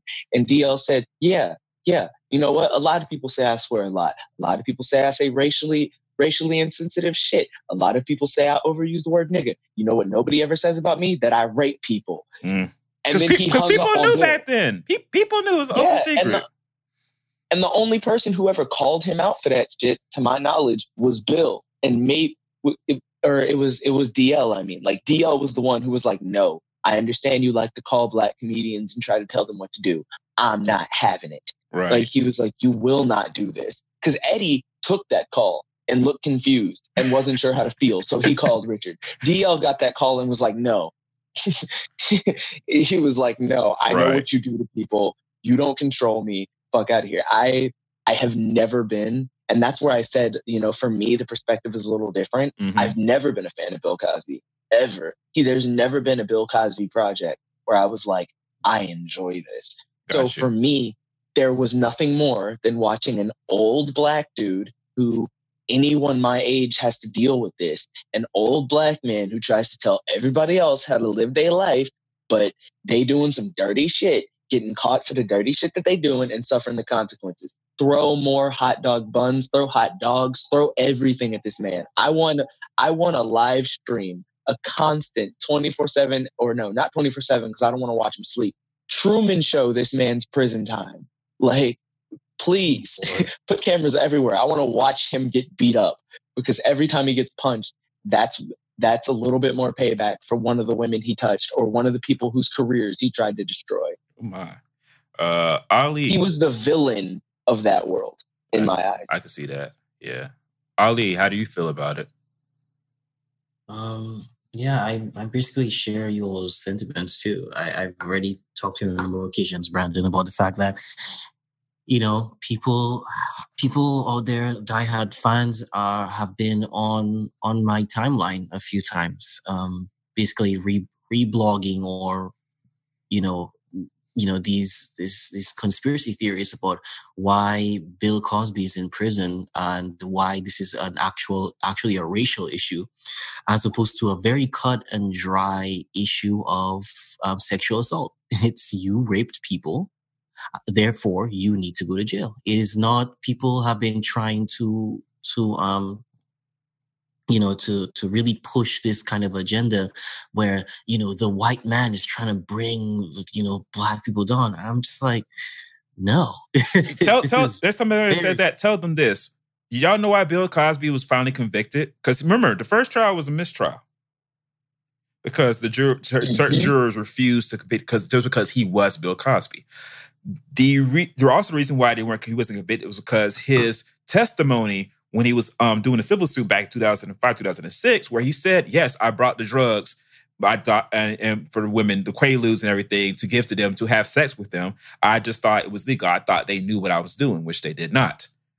That testimony was not admissible in the first trial, it was in the second. His own words brought him down, not the white man. Sorry, Ali. I, I just had to make sure I got that in there. Well, yeah, people are, are really I, I don't know why this is so this is so crazy and then they keep comparing um this issue to they keep comparing Bill Cosby to other To um, Emmett Till. who have not yeah to either to either folks who have been a victim of racial discrimination and very iconic people right of who have been a victim of racial discrimination or they've been comparing him to other ancient white men and saying that these other ancient these ancient white men are not in prison. Therefore bill cosby should not be in prison. Just just wild. People are just wild on here. And you know i i'm very i'm hoping i'm waiting for all this to to go away because i just it just it's just really it's really sad to see what people put their faith in it's really sad to see what people prioritize it's it's really upsetting to to to see people get bamboozled like this and to have this sort of a a, a worldview that is so very fragile. Like the idea that you think that Mhm. Cliff Huxtable is your father and that you think that Cliff Huxtable is the one in prison is, is kind of creepy to me. Yeah. Ken. Mhm. Hello? Kendrick? Yeah. Oh, there you go. How do you feel about it? I'm sorry, I missed something. Bill Cosby is in jail. I'm not touching that except for the fact that, um, yeah, that's where he deserves to be. So, Short speed it. is fine. Yeah. All right. I mean, you, we could beat this. I feel like we don't need to, so we already scale. sort of have. But yeah, it's just Yeah. but I, I'm. I mean, you even mentioned Brandon that you you're on here trying to you know trying to talk, um, educate people and talk to people. Right, 'cause I, people are telling blatant I'm- ass fucking lies that they have made up. I, Like the whole NBC shit. Remember, I wrote the fucking article where I sat there and gave you the links and shit. Bill Cosby did want to buy NBC in 1992 and he wanted to gather up a group of investors that would include him to buy it. He wasn't. He didn't have the money. People, somebody's like, "Well, Bill Cosby money is long, so they couldn't stop him from buying NBC." Nigga, Bill Cosby's a millionaire. NBC cost twenty billion dollars to purchase. He couldn't even afford it anymore. He couldn't afford the down payment. Shit. But people, because Dick one Gregory and Dick Gregory is, is is dead and gone now. But Dick Gregory made a video talking about that shit, and niggas just shared it since Bill Cosby was trying to buy NBC, and so they found these white women. Andrea Constand is um is half black for those who didn't know, so he went to jail for for sexually assaulting a black woman. Don't try it. And the, and the whole thing, oh yeah, so therefore the white man wanted to bring him down, him from buy NBC because he was going to buy NBC and he was going to turn it black and make nothing but black positive images. Maybe maybe people thought that NBC is just a building. It's not a building, guys. It's Not not, a a cottage. It's, he's not trying to buy a, It- a skyscraper. It's the national. trying to buy It's a- the National Broadcasting Network. It's in the goddamn name. And if you thought that Bill Cosby was going to buy NBC and make all black shows, all black positives with that judge you niggas would actually think was positive and not some respectability politics non-shit, nonsense shit in your fantasy world of 2018 where you actually could afford it, you're fucking stupid. I'm sorry. You're fucking stupid. I don't need I don't need a whole network of Claire Huxtable lectures. Thank you very much. I'm good. it's just it's just gonna be 24 hours of of pull yourself up by your bootstraps. Uh, it's just, that's all it's gonna Right? It's It's gonna be either it's it's, it's either gonna be pull yourself by your bootstraps or a black or an old black dude in flannel really excited about a sandwich. Like, that- that's the whole thing. Just- like, ghetto. there ain't enough ugly sweaters in this world. God damn it. Jesus. All I don't need that. The I other, don't need that at all. Mm. Now, now, if Will Smith did it, then it'd be different. Although on his current tip, it'd be a whole bunch of like people overcoming fears and like it'd be a whole bunch of shows about like inspiring people to do things, which which would still be better. Like right. I, I don't know, but maybe that's the generational gap talking. But I don't know. It's I just can't deal with. I've never understood people's obsession with Bill Cosby. You want to Yeah, look at a but that- father figure? He sat there and glared at his kids. He barely raised his kids. You want to look at a black father figure? Just watch more Fresh Prince. Because Uncle Phil was not even an uncle. That man was a dad. I would actually agree with that. Thank you. I mean, I'm sorry. Cliff Huxtable may have like had a you know had a cons- had a pretty good cast of you know black kids that we watched grow up. So did Carl Winslow. So did Uncle Phil. But I mean, Uncle Phil took in a kid who wasn't even his kid. Will Smith, that whole character.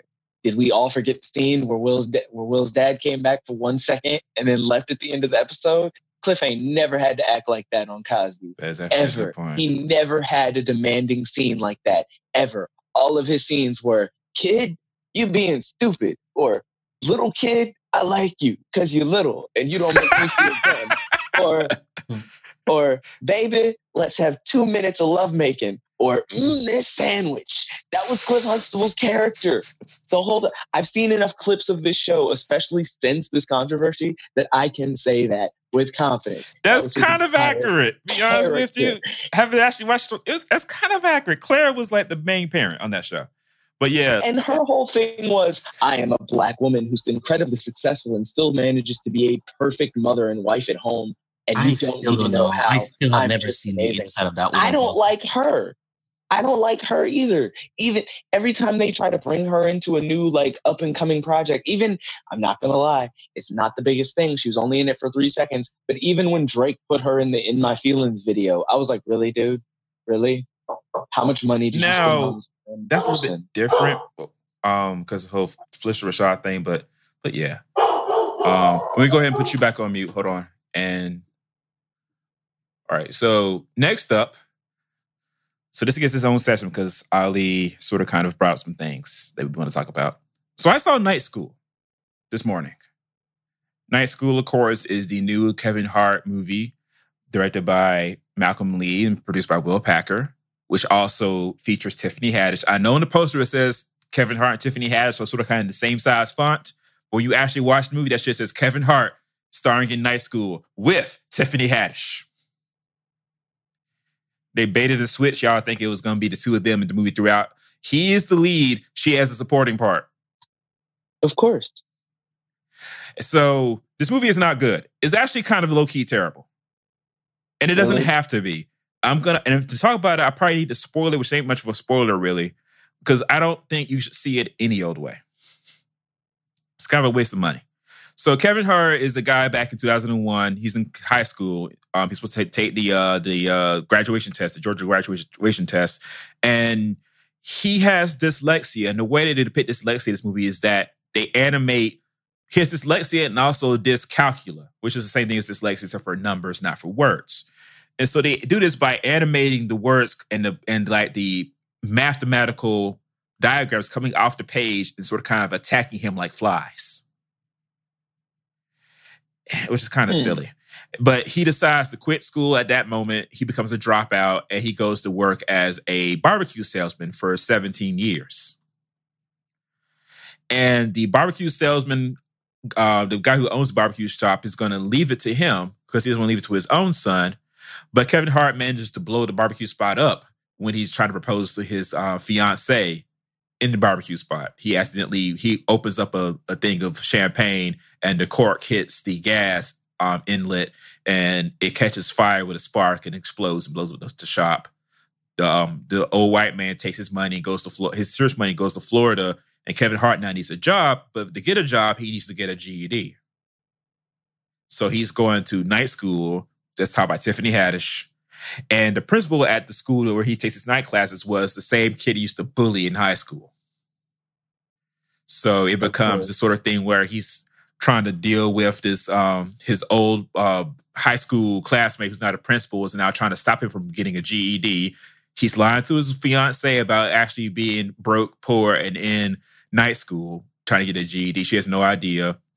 And it's about him and this ragtag band of ne'er do well adults. You know, there's the Latin guy who came from Mexico who used to be a waiter until Kevin Hart got him fired from his job and he happens to be in the night school. There's Romany Malco playing a hotep. And he's a poorly written hotep. None of the jokes you would think work work at all. There's a young uh, white teenager who uh, got kicked out of school for doing Molly as like a this sort of kind of depressed housewife who got married got married when she was in high school because she was pregnant when she was in high school and never got to graduate. And there's this just big dumb white dude who's like sort of kind of the doofus of the thing. With in a better writer's hands, this would be a good movie because it has all the character sets. You have Tiffany Haddish playing the teacher. It has all the setups and everything, but the execution is so terrible. The jokes are unfunny. The jokes that actually are funny become unfunny because the film is is poorly edited to that jokes run on forever, or the editing between shots is there's way too much air in it. The movie is 111 minutes long. If it was cut down to 88, it'd be perfect. Right? Well, not perfect. It'd be better, at least. It's like it's like they wrote it, and mind this movie had like nine writers credited, and I, don't, I didn't think you could legally credit nine people on a movie anymore. And one of them is Kevin Hart. And it's like that. I think they felt like the they wanted to cast people who would ad lib and make the shit that wasn't funny funny, but they didn't. Like you could tell they're doing what was on the paper, and it's just simply not funny. None of it works. It's all predictable. As you can, the only twist is that Kevin Hart at the end, after they take all the, the big GED test, everybody passes except him, and so they do a montage of him taking it like eight more times before he finally passes it.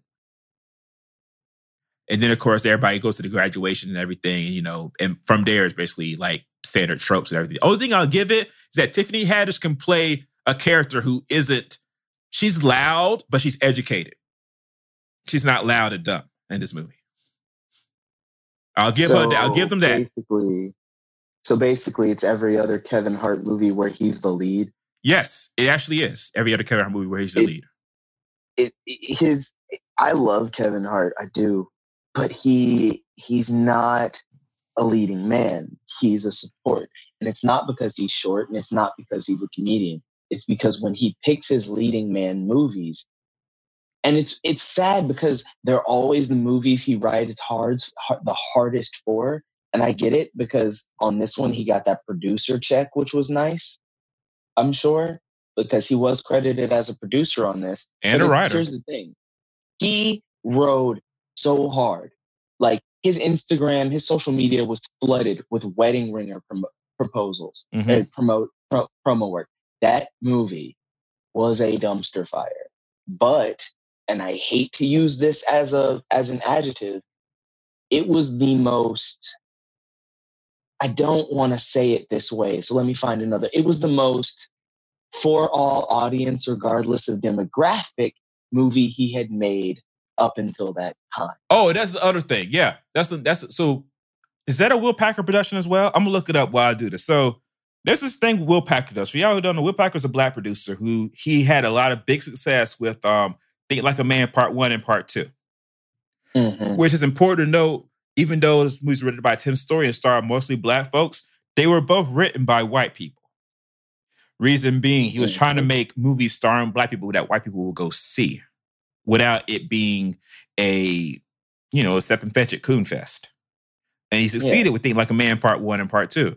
They try to do something like that with this movie because, like, you had this multicultural ragtag team of people behind Kevin Hart. So, for those who think it's going to be a quote unquote black movie, it really sort of isn't. Sort of kind of like a standard issue Hollywood comedy that happens to star black people in some of the prominent roles. Yeah. It's it, it came off as that to me. That's why I had no desire to see it. Like he does this thing whenever it's the movie that he's the center of, it's always like a we really want white people to see this movie kind of tone to it. Right. And and honestly, just at the end of the day, I get it because I listened to Kevin Hart, you know, promo on the Breakfast Club, and I follow him on Instagram, so I've seen his rants, and I saw him talk about second chances and how this movie's about second chances, and I was like, yeah, I get that, and that's an inspiring message. But a movie about a black dude trying to get his GED is not what we need right now, dude. Like, there's no. There, I'm not saying that there isn't an audience for that, Right. but there's other movies you could have made right now that would have been it i hate to bring it up but you make a movie about a black dude trying to get his ged and i'm like okay you did this chris rock made a movie about the first black president and it's like why i'm not saying we need a black president movie because we don't we just had obama but like the standards, man. Like Kevin Hart should give us the I mean, he can't now that it's being made into a show, but he should give us basically instead of doing Think Like a Man, where it's really all about the black women in the movie and the dudes like learning how not to piss them off and keep having sex with them, he should give us the next installment of like Boomerang. You know? Like I would love to see another movie with like three good black actors or comics sitting around shooting the shit being cool dudes and just living.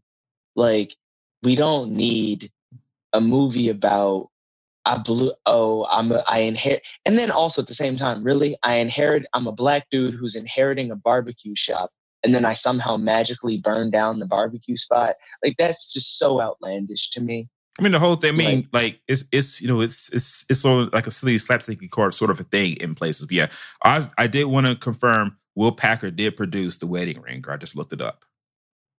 He just he needs to stop he could have just made this movie and it just been a thing and it been another tip in tiffany's hat you know that oh now she did a movie where she's not playing herself. But then also whenever people want to bring up that tiffany plays the same character in every movie most actors play the same character these days. Terry Crews plays terry Crews in everything he does. His character in brooklyn 99 is exactly the same or almost almost exactly the same as his character in white chicks which with the exception of being a dad is almost with the exception of being a dad and being emotionally vulnerable is very similar to his character in everybody hates chris. Like aside from the movies where terry Crews is a big buff dude beating people aside from his roles that are action where he is beating people up he plays the same character in everything. Kevin hart plays kevin hart in everything. Katt Williams played Katt Williams in everything Will Smith plays Will Smith Smith definitely is Will Smith and everything. He and when he tries will not to, doesn't this work. credit. I'll give him this credit. He he doesn't come off as Will Smith. Uh, Will Smith playing Will Smith. He comes off as Will Smith doing this activity. So like like yes, he was very. There was a lot of, for example, Suicide Squad was a bad movie. But the best part of those of that bad movie was Margot Robbie doing a pretty decent Harley and Will Smith doing Will Smith plays Deadshot, but it being a pretty good interpretation of a black version of Deadshot because Deadshot is not black. Deadshot is a white man. Right. So his idea of like a modern day, somewhat like, because Deadshot's also not the most deadbeat character in the world. He gets one liners, he gets moments to be funny, he gets moments to be cool. So Will Smith's version of Deadshot was, in my opinion, genuinely good. But back on my original point, most of these actors just play themselves in every movie they're in. So there's no need for Tiffany to prove that she can do a movie where she's not Tiffany Haddish because being Tiffany Haddish is more than enough. And for people who remember her from the Carmichael show, she's been playing this character or this style of character since day one. And that's what she's going to play. And she's the first person to really breach Hollywood in a demand for this. Like, I'm not saying she's the first person to ever do it. She's the most successful person currently doing it. right. You know, I mean, Taraji played loud, angry black woman who might be a mama for years. That and is then she true. started to diversify multiple I think- seasons into Empire. Now she's gotten diverse. Yeah. So people are gonna do that. Yeah. Ali, what were you about I to say?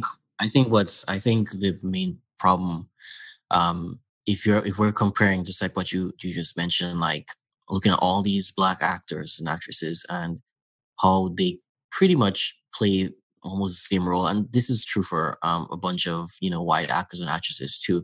I think Yep. the difference here, right, is it's it oils boils down to, an, in my opinion, respectability politics. Again, it's Tiffany Haddish is playing a character that a lot of black people who are watching, um, you know, there are a lot of black people who look at this and be like, hmm, that's not how I want to be portrayed on TV. That's not what I want people to be laughing at. And so they they they shit on it, right? Whereas Terry Crews playing oh, big, strong, tough um, guy in action movies, you know, but still um, co- comedic, um, sensitive, big guy, you know, I- irony in like Brooklyn Nine Nine, you know, that, that sort of thing. That's they're okay with that. But once they see um, stereotypes like the the black loud um, girl who's kind of you know black black loud woman who's kind of ditzy, that's that's something that a lot of people look down on. And so they they look at it and they're like, oh well, that's what she plays, and that's what she plays all the time. Then I don't like it. So that's that's what I think we're witnessing right now. It's just it's just um, Tiffany Haddish's turn to get the heat for it. Right. But Ali, I want I wanted to bring up because you wanted to talk about how because when I told you that the movie wasn't good, you were like, why did they keep making these terrible black um comedies? And why can't they do better movies that are more of diverse genre? And I pointed out a couple like Blind Spotting and uh, Sorry to Bother You and Black Klansman that came out this year, and of course Black Panther as well. And I was trying to have like point out that they do make these movies. And the thing is that people we're talking about right now, Will Packer and Malcolm Lee, we don't know if we want them making things that aren't comedies. We just want them to make good versions of what they're trying to make already and let other people make other things. Yeah, so let me see if I can I can say this and and clean it up a little bit. Um I want you know essentially what I think is what you want to. I want a wide range of of black um genre you know wide genre um, you know of black movies that that are good. I want blockbuster black movies that aren't always a comedy, right?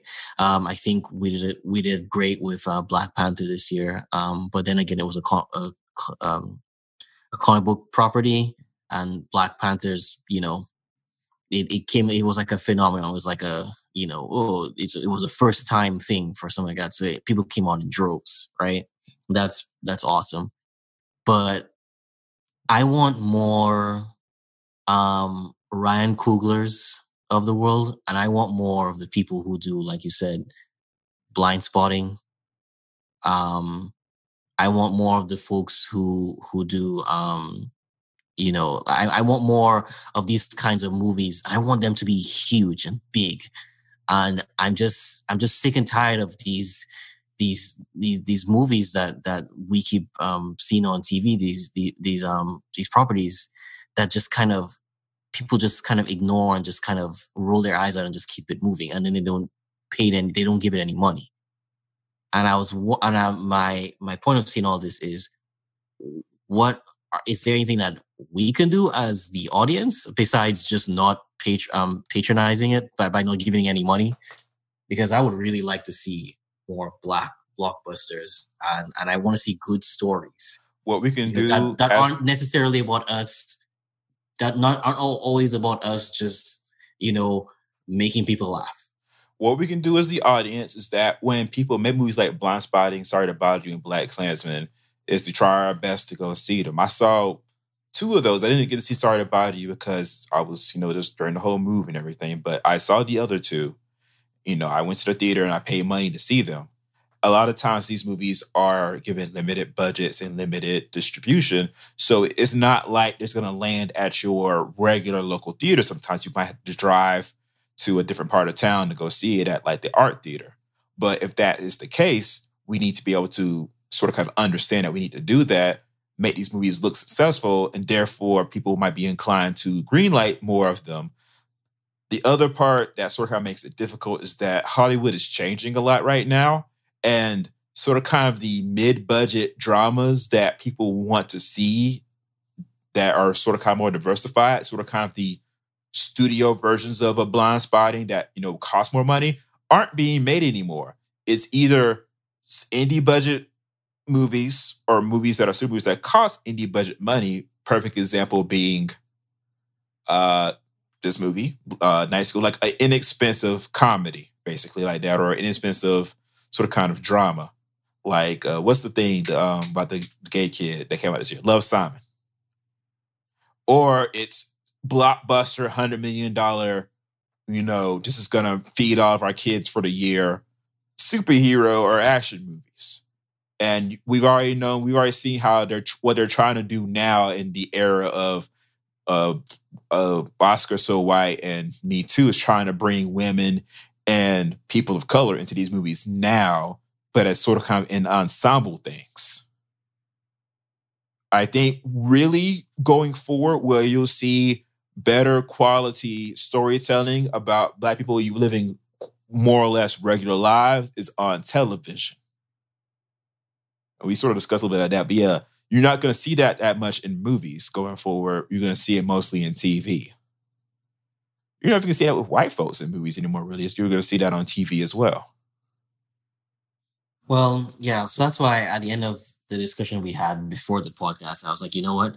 I should just be happy with the fact that we have things like Atlanta and Insecure. Yeah, And That's really- gonna I mean, more, 'cause- and then Atlanta and Insecure more- would never be made as movies. like. They would they would never get approved if you made like an Insecure. If you did a script for an Insecure movie and say that the show had never existed, but it still was Issa Rae writing a movie and the same sort of characters, the same quality, it would never be approved unless you could cut the budget way down low. Atlanta certainly would There's never be approved. uh there's also it is a little bit more it's definitely more of a comedy, but so far it's good. Um the Lil Rel's show that he's the head of. oh, Rel, the sitcom that comes on Sundays now. Yeah. I've seen a, I've seen bits of that and I enjoyed that as well. But um again that that's obviously more of a make people laugh situation, but I mean, you're right about it being more of a TV thing between Insecure, Atlanta, Blackish, which honestly, not gonna lie, last last season when they dealt with the whole, you know, marriage slump, you know, and really made and like even like brief separation and stuff really kind of shook up their storyline a bit. And of course, Grownish, which I think the the second season's gonna come out in a couple of months because they're wrapping up production right now. I mean, we are getting to that level of like you were saying it being more on TV and less on film. But yeah, I mean, it, we're getting there. I, I'd say give it give it five more years, and stuff like Blackish, Atlanta, and Insecure won't be won't be like they'll be less rare. I think right. because people are finally starting to realize that these are the stories we want to see. There's a there's a Netflix sitcom about a Latin family. I think it's called One Day, at a Time. It's a remake of a show from Yeah. the seventies. Yeah, I didn't know about it being a remake, but I'm halfway through the first season, Mm-hmm. and the fact that there's a the fact that there's a dorky gay Latin girl who loves Doctor Who and like has a crush on like a nerdy girl or whatever and stuff like that. Like I really I look at that and I go, well, Fresh Off the Boat's on TV, Blackish is on TV. They should be on the same network. But, you know, I'd say give it, like I said, give it like four to five more years and stuff like that's going to become the normal. And I think that's going to be a really, really great time because they're getting to the point now where they can't silence it anymore. The audience for it is too is too strong now.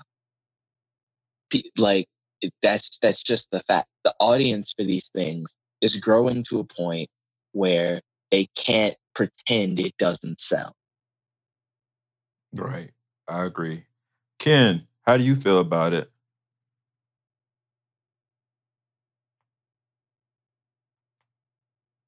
You still there?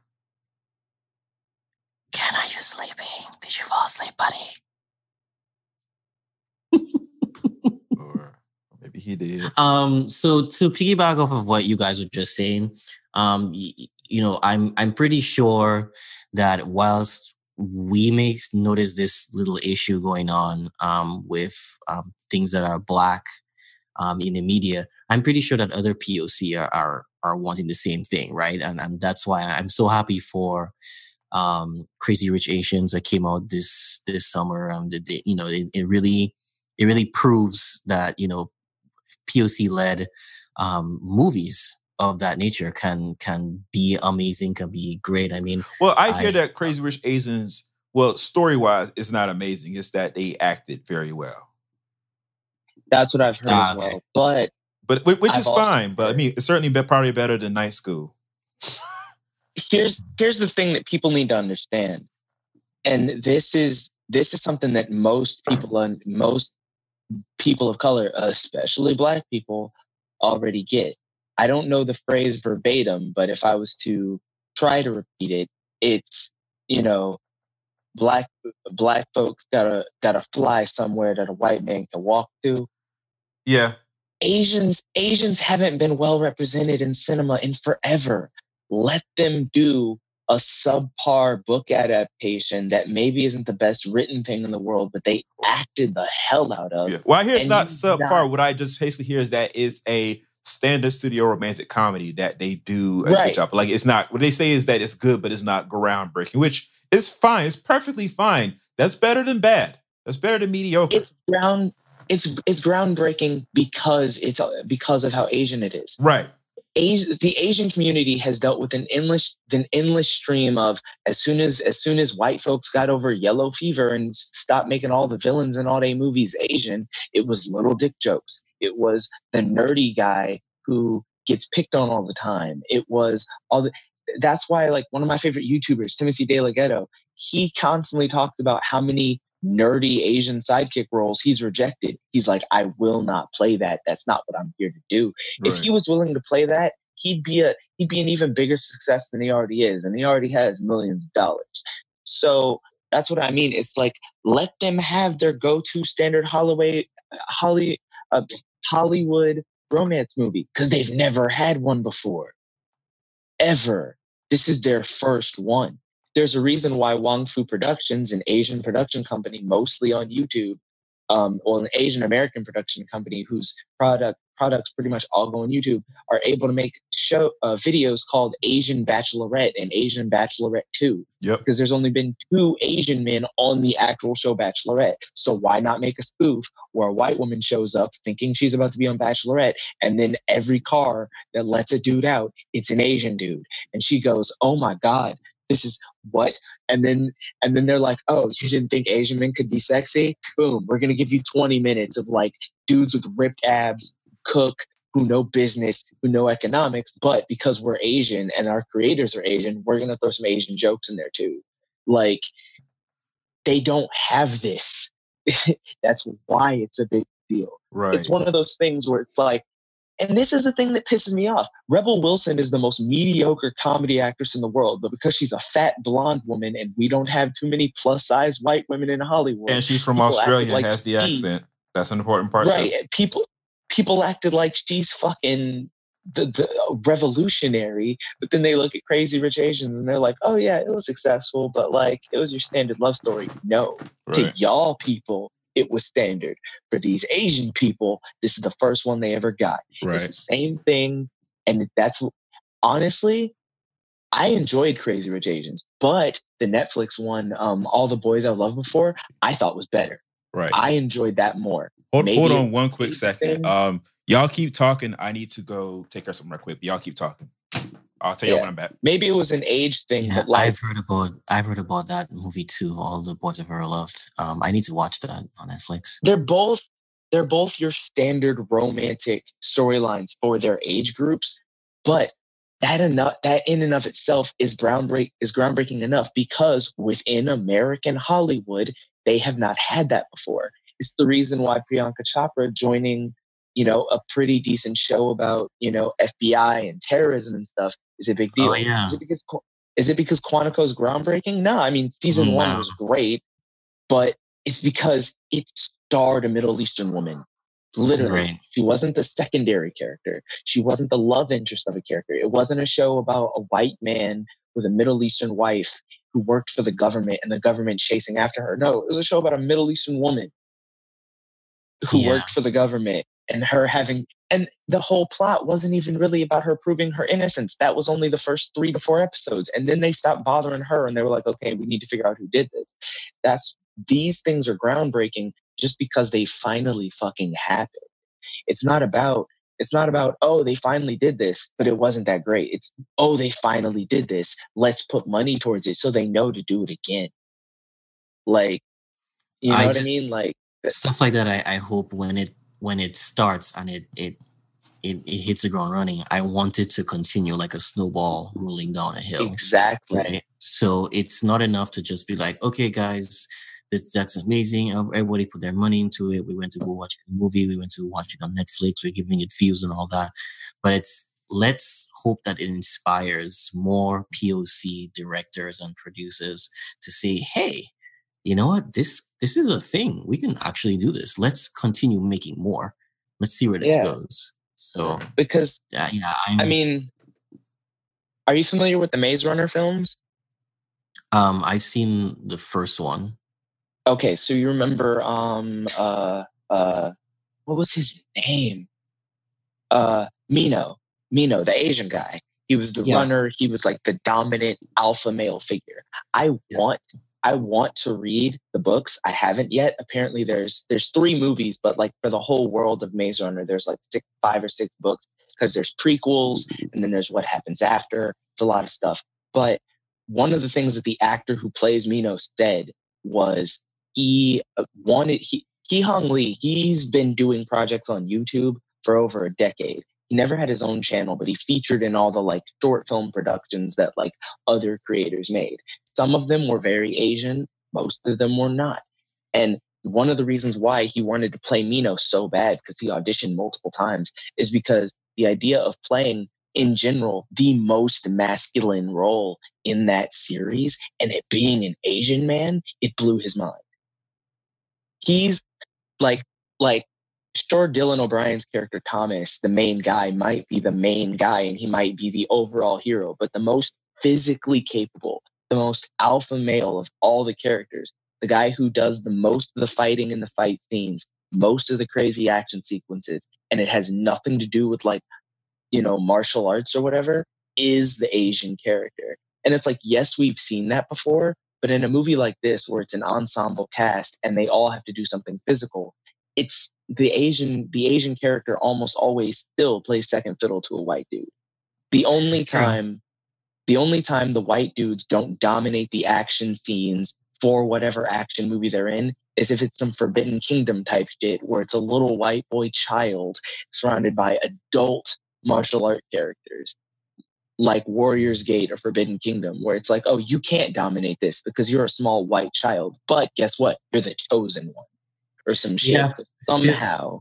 This is like this um funny enough because we've been doing talking about like the males, but it that's kind of like what happened in the um the Tomb Raider movie that just that came out. Was it last year? I think is that It was Lara this year. Croft. She, white she was it this year? Mhm. Oh, okay. It was this A year. white woman, and guess who's her her partner in crime? It's a Asian guy. he he can he can't be the main character in it, but he is a um he's a sidekick. He's a side character. So yeah, that's what that's what gives movies like to all the boys I loved before and Crazy Rich Asians so much validation to me because it's like okay, for every token variety, you know, oh I'm a nerdy white boy or nerdy white woman or whatever. For every for every movie that's basically the stupid Taylor Swift song um, "You Belong with Me" but made into a film, there's never been one for Asian people Right. ever. And now there is. So even if it's not the best written movie ever, it's still groundbreaking because they finally got one. Right. Okay. And let's go ahead on have some little bit of fun with the challenge. Now, listen, I know everybody fucked up this past week, but I picked something fun on purpose and I actually have a little bit of breaking news to discuss. So this is this is all Shazam related because I want it. so Zachary Levi had a panel at Baltimore Comic Con this this weekend, and he talked about how he got cast as the Big Red Cheese, Shazam, aka Captain Marvel. Well, DC's Captain Marvel, not Marvel's Captain Marvel. He apparently he always wanted the part, but he was too scared to audition for it because he had heard they had cast um, The Rock as Black Adam. He's like, I don't look like Black. I don't look like I. I can't be a physical match for Black Adam on his camera, so they're probably not going to pick me anyway. So he auditioned for a supporting part. Which part he didn't say, I don't know. I guess the tiger. I don't know which part it would have been because the the largest part for an adult male is for a Latin adult male, and they went to Cooper Andrews, who is not Latin. He is, gosh, gosh, what is he? What is he? Um, Samoan, but he's playing a Latin guy. So, so, but like they saw his audition tape, and they had gone through a hundred actors for Shazam and hadn't picked anybody, and they were like, "Why don't we try Zachary Levi?" And so he in audition for Shazam himself because the problem they were having is that every actor came in to read for it into audition. When they said, you know, you're a child in an adult's body, they immediately started acting dumber despite, you know, trying to be coached not to do it. And the idea, of course, is that, you know, he has the wisdom of Solomon. He's not dumb. He's still just a kid, though. So, and Levi's were the only one they who could they got who could sort of kind of figure out how to be a kid and not be and not sound dumb. So there's that. Right. Uh, and so he mentioned on Twitter, somebody asked him, because you guys have seen the trailer, right? Mhm. You know the shot in the trailer where he hits the uh the little backpack floss dance that all the kids do.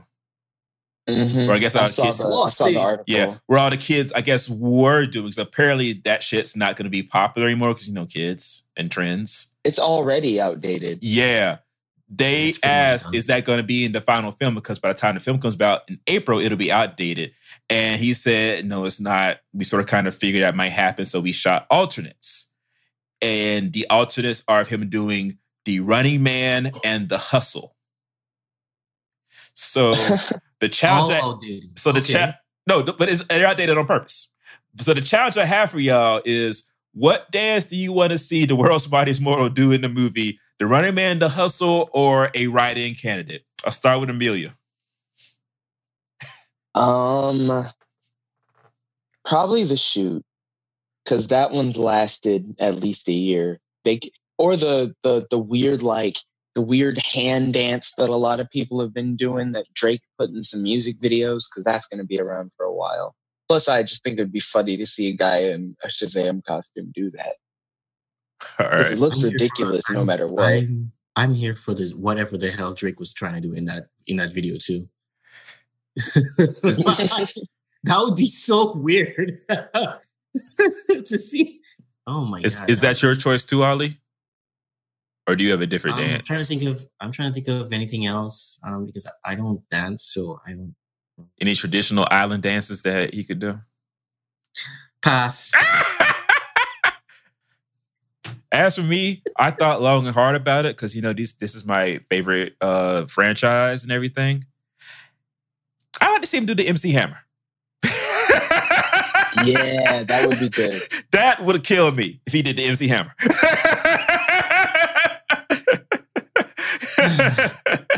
God, him doing hammer time. Okay, fine. If only he had the pants for it too. he could borrow Oh, from Aladdin. man. But I, I actually really appreciate that they took the time to not cast the people who were like, oh, wait, I have to be a kid. I'm just going to be dumb. Because that's like, that kids aren't dumb. And that sort of bothers me about the way certain voice actors play him in some of the DC movies and things. They have them sound stupid rather than just now, are we talking, are we, are we talking Justice League War or Justice League Action or something else? War, not- not, action. Well, well the thing is, it's, it's Sean Astin in both of them, but he actually is better on action than he is on war because he's directed differently. I, I I would agree that there is a difference, but I mean, He annoyed the piss out of me in Justice League War. I hate that movie with a passion. I love that movie, and I actually love Shazam's character in that movie because as much as everyone, as as as annoying as he was, it made sense to me. Only because here's the thing: the most annoying character in that movie was Hal Jordan because he was like, He was a "Oh, prick." got it." But here's the thing: Shazam's no Shazam at that point in his story definitely had never gone up against anything on the level of Darkseid. When it came to those parademons, he knocked them out no problem. So Shazam genuinely doesn't know what to do against something as powerful as Darkseid. But it's not in Shazam's personality, at least in my experience. You'll definitely know more about this. But from what I've seen of Shazam, it's not in who he is to go, I don't know how to deal with this and buckle under the pressure. No, he has he has the courage of Achilles. He sort of can't. So the fact that so the fact that all he has to go on under this daunting figure that is Darkseid is I am too confident to let you break me. So you know, makes sense that he would turn around and have give a line like, "Hey, Blackheart the Death Eater" or whatever your World of Warcraft name is, and then launch an attack at the guy. I mean, that part was I thought- fine, but the I whole the whole hitting on Wonder Woman thing and some of the other dialogue and things, like the action parts were pretty much fine. But it was like a lot of the rest of it annoyed me because it was like because he was annoying them and then he started to annoy me as well. And I'm like, well, this is you know, odd. I'll give you that. I'll also say, I will also say that Hal Jordan's character in that one is so frustrating and annoying that it definitely outshined or out and like, I guess for me, it's like he was so annoying that I didn't. I only noticed once or twice, mostly mostly with the Wonder Woman flirtation stuff. The frustrations there. I've actually been frustrated with most of the DC projects that have been going forward since by not seeing Shazam. Like, why Death of Superman was an amazing film. Why was Hawkman in there and not Shazam? well, well, you, you well, we did a whole episode about uh, basically, you know, DC bought that character because they sued the original creators because they felt like it, he's a copyright infringer of Superman. So the fact that he's getting a movie is a minor miracle. Like they sort of kind of see him as nothing more than player two Superman to be used sparingly at that. So right. that's pretty much So that's probably why he wasn't put in like Death Death Superman, Superman, yeah. cetera, et Even though he's in the actual comic story. right. That kind of makes sense. But it's just one of those things. I love Shazam and I think he deserves better. So it's one of those things where I, I like when I see him, but I also feel like I we should see more of him. But I get that because when you've got a guy who's basically on par with your big dude, it really makes your big dude look less special. Right. So Well, I, I can sort of see that, but there's such different characters that I don't. they really are. I, I really I tend to be able to put them in different styles, and then of course there's the whole Shazam family, which I've just learned as this movie was coming out. People don't like them because they feel like it makes Billy himself less special. I'm like, the that's the awesome thing about the character is that he gave his powers and shares them with his sister and their friends. Right. That's that and like to me is fun. like my favorite Shazam project uh is probably or my favorite animated thing that has Shazam in it is probably um you know what I'm I'm not gonna say it's it's um it's that movie that that was um Billy and and and Superman and Black Adam. oh, I don't That like one. that. I don't one like was- that. Why? I thought that It's was dark and it's sort of kind of the music It is is weird. dark. Yeah. It, and it they spend the entire thing fighting and trying to explain to you how their powers are different. So there's not much of a plot. My favorite is the. Batman Brave and the Bold episode with the f- whole family in it. Ooh, where okay. they're like I forgot about that. They're one. having, they're like, they're doing their thing, and then Mr. Mind um, ba- makes them say things they actually feel but weren't telling each other. And so they end up breaking up, and Batman's turning younger because of uh, like this youth ray, and he's trying to bring the family back together by drawing cute pictures of them fighting and him crying on the side. Yeah, I forgot about that one. That is I how the comic is, though. That one represents better how the comic is. Well, thank you, Mvia. Where can people find you online? uh, at Strawberry Smirk. And also, this has uh, just been announced. It's pretty cool for anyone who likes to see all um, all female member black woman rock bands. Um, there's a band called the Txlips. They have played Afropunk Brooklyn, Afropunk Atlanta, and multiple other festivals. They opened for the Indigo uh, Girls a few months ago. They are on the rise. They they were interviewed by BuzzFeed recent uh, a few months back. They're very much killing the game, and I am officially their merch girl. So anyone who goes to those concerts, look for me, and I'll sell you a shirt. All right. What's the name of the band again? Uh, the Txlips, but it's Oh, the Txlips. T-X-L yeah, it's spelled T X L I P S. Okay. So all right. it's an all black woman rock band. Sweet. Ali, where can people find you online? You can find me on the Say Something Nice podcast group on Facebook. All right, cool. I think Ken is back there somewhere, but in case he's not, he is at Chico's Kid on Twitter. I am at BTouch on Twitter. You guys can find the show on all social media under the handle at SSN Podcast. You can find the show also at ssnpodcast.com and on iTunes, Stitcher, Google Play, Acast, and wherever else great podcasts can be found. I keep saying iTunes, they changed to Apple Podcast. I, I'm trying. I'm trying. But thank you guys so much for listening. This has been the Safe but Nice podcast. I'm Brandon, This is Ali. This is Amelia. and we will see you guys next time.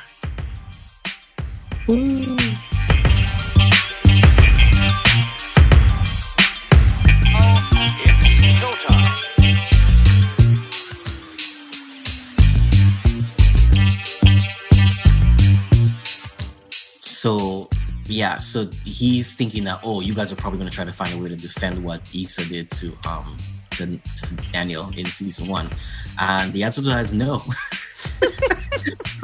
That's not what, like the whole Cosby thing. People can't separate. I guess because they also they have this almost the same first name. They can't separate Issa Rae from Issa Dee. No, no, no, no, no. This is not. I no. He's not talking about Issa Rae. He's talking about Issa the character. That guy's Yeah, but what I'm saying is that you that you're thinking that he's gonna people are gonna go up for Issa because she's Issa and support her in her ghosting of Daniel in season one after she got fucked on the nasty couch. Well, anyway, the point is though, we're not defending her, right? What she did was wrong too. She Right. should have, after she did whatever she should have. She first of all, she shouldn't have. She shouldn't have done the shit. First of all, Yeah, but then she should have because she did it. She should have come around and let him know, hey, what we did that wasn't cool. I have a boyfriend. I should have. Re- I should have honored, you know, my relationship, and I should have said no. Whatever Mhm. blah blah. You, you shouldn't have ghosted him until and then the only the next time you saw him was at the the party for the um for the kids uh, in the hills. Mhm. That is not cool. That's not right. So Didn't she call him to come to the party and present? that was before she slept with him. Uh, you s- say it. Say it. You slept with him. Yeah.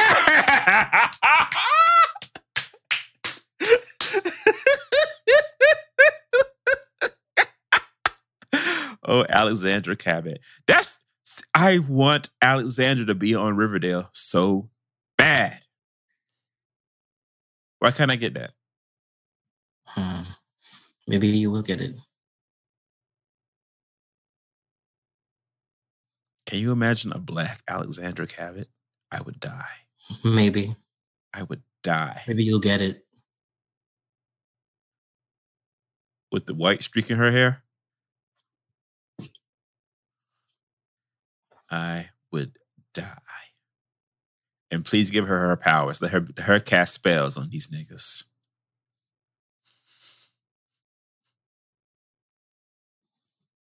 The same way I want I want to see a tiger in in April. A talking tiger. Jesus Christ. You really want that damn tiger. Listen, we got Rocket Raccoon. Rocket Raccoon is awesome. Why can't I get Tawky Tawny?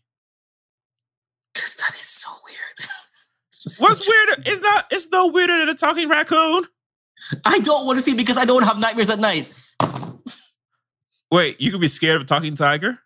I don't want it, Brandon. I told you what I think about people in these damn outfits. I don't want He's it. not gonna be in an outfit. He's gonna be an animated talking tiger. He's going to be in an outfit and I don't want it. Oh, sorry, in clothes. Yes, he's gonna have on clothes. No, I don't want it. But uh, he dresses rather nicely. I don't want it. I don't want to have nightmares. He's gonna have a cravat on. You like a cravat? What's the matter? Cravat of horror.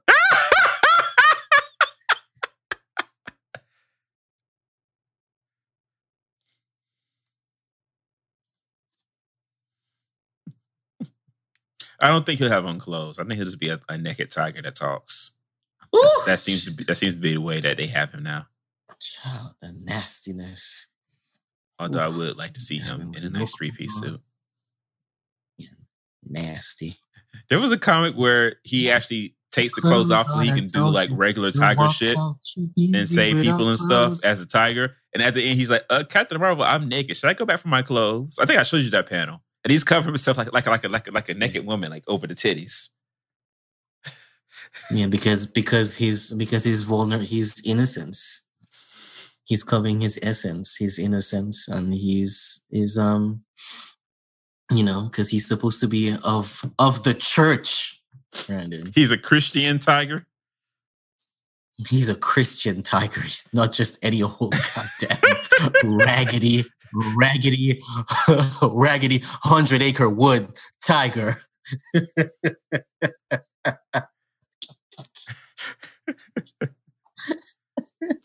He's a He's got on tiger. clothes. He's been baptized. He's been baptized. That's right. I just imagine how that might not have gone well baptizing a tiger. How you gonna dunk him? You take three people to dunk him in the water and bring him back up. That's okay. Tigers swim. They can do that. You have to, you have to bring, you have to put them in the water when you baptize somebody and bring them back up. You just just jump him, jump in the jump in the, in the baptismal pool. Now I have a whole scenario in my head of Tawky Tawny's baptismal um day, and Captain Marvel is there, and Mary and Freddie are there. It's Mr. okay. Mo- Mr. It's a it's a it's an event, so Mr. Morris is there covering it for Wiz TV. So that means Billy has to be there. So Captain Marvel can't be there. So Billy has to be there. He has to work. hi, uh, hi, folks. We're here at the um, Saint Baptist Episcopal AME Episcopal Baptist Church, where Mr. Tawky Tawny is about to go under a very important moment of his career. He's about to be baptized.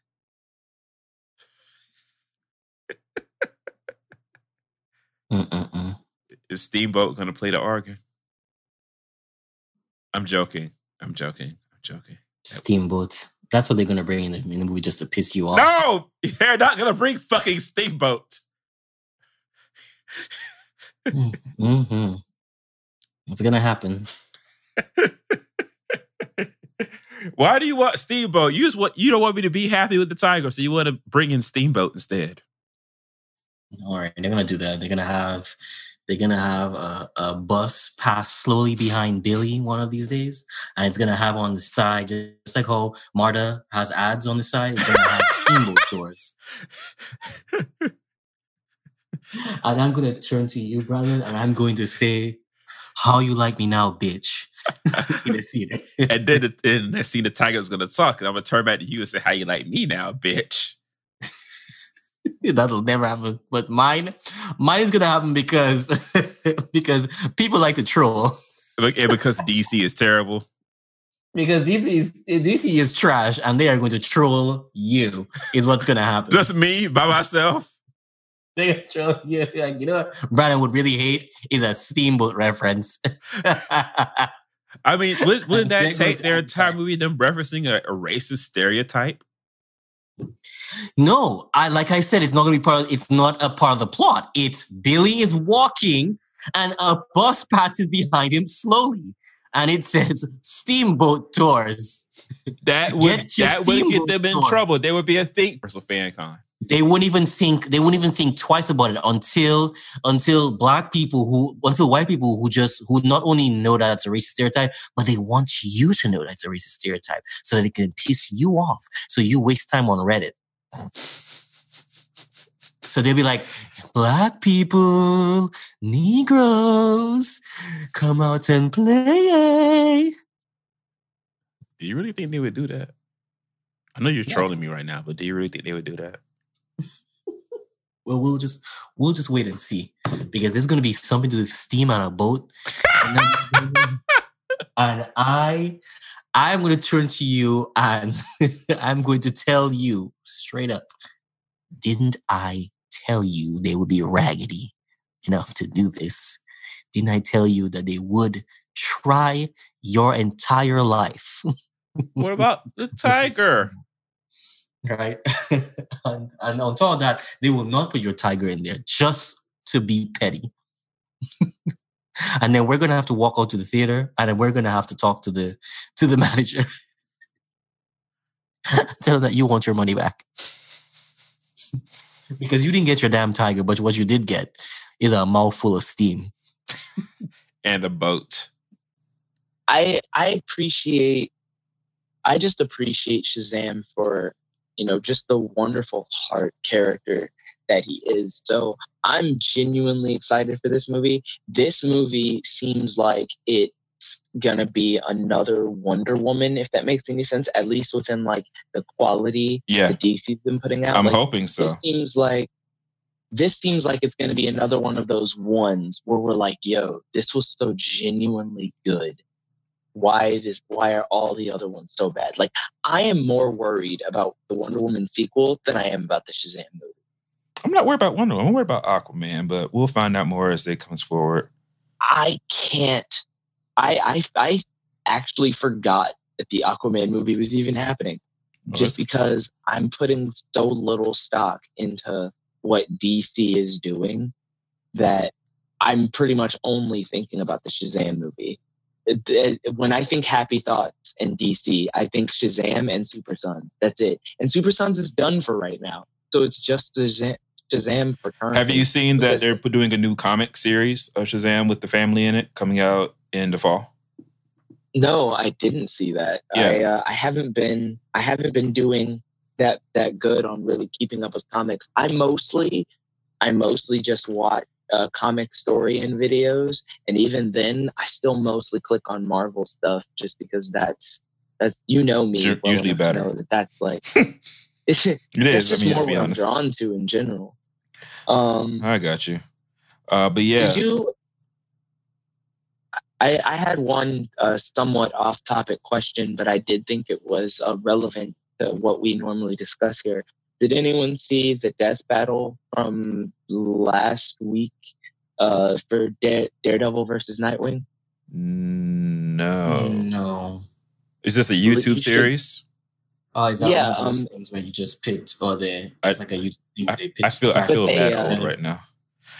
They go they go through they go through the origin story of, be, of each character, their maximum feats and their power sales. They use actual science, and then they they animate a battle.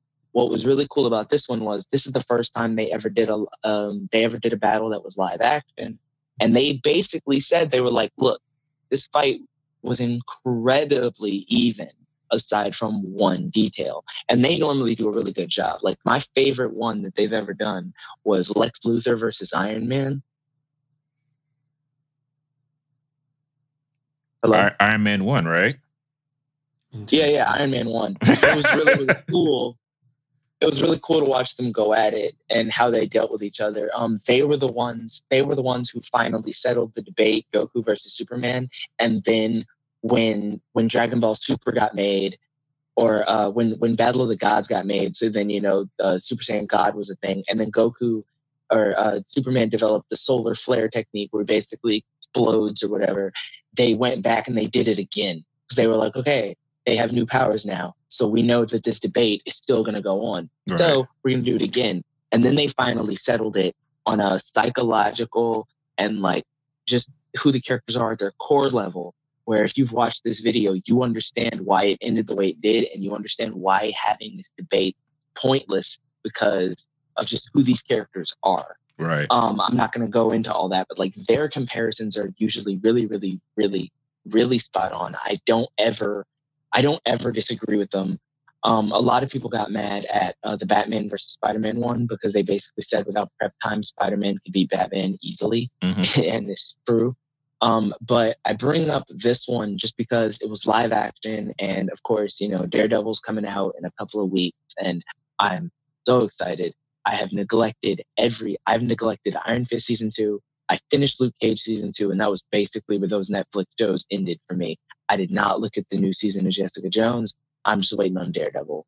Gotcha. But I just wanted to bring that in because you know, it's I before that video was made, I always thought of Daredevil as like the Marvel version of Batman.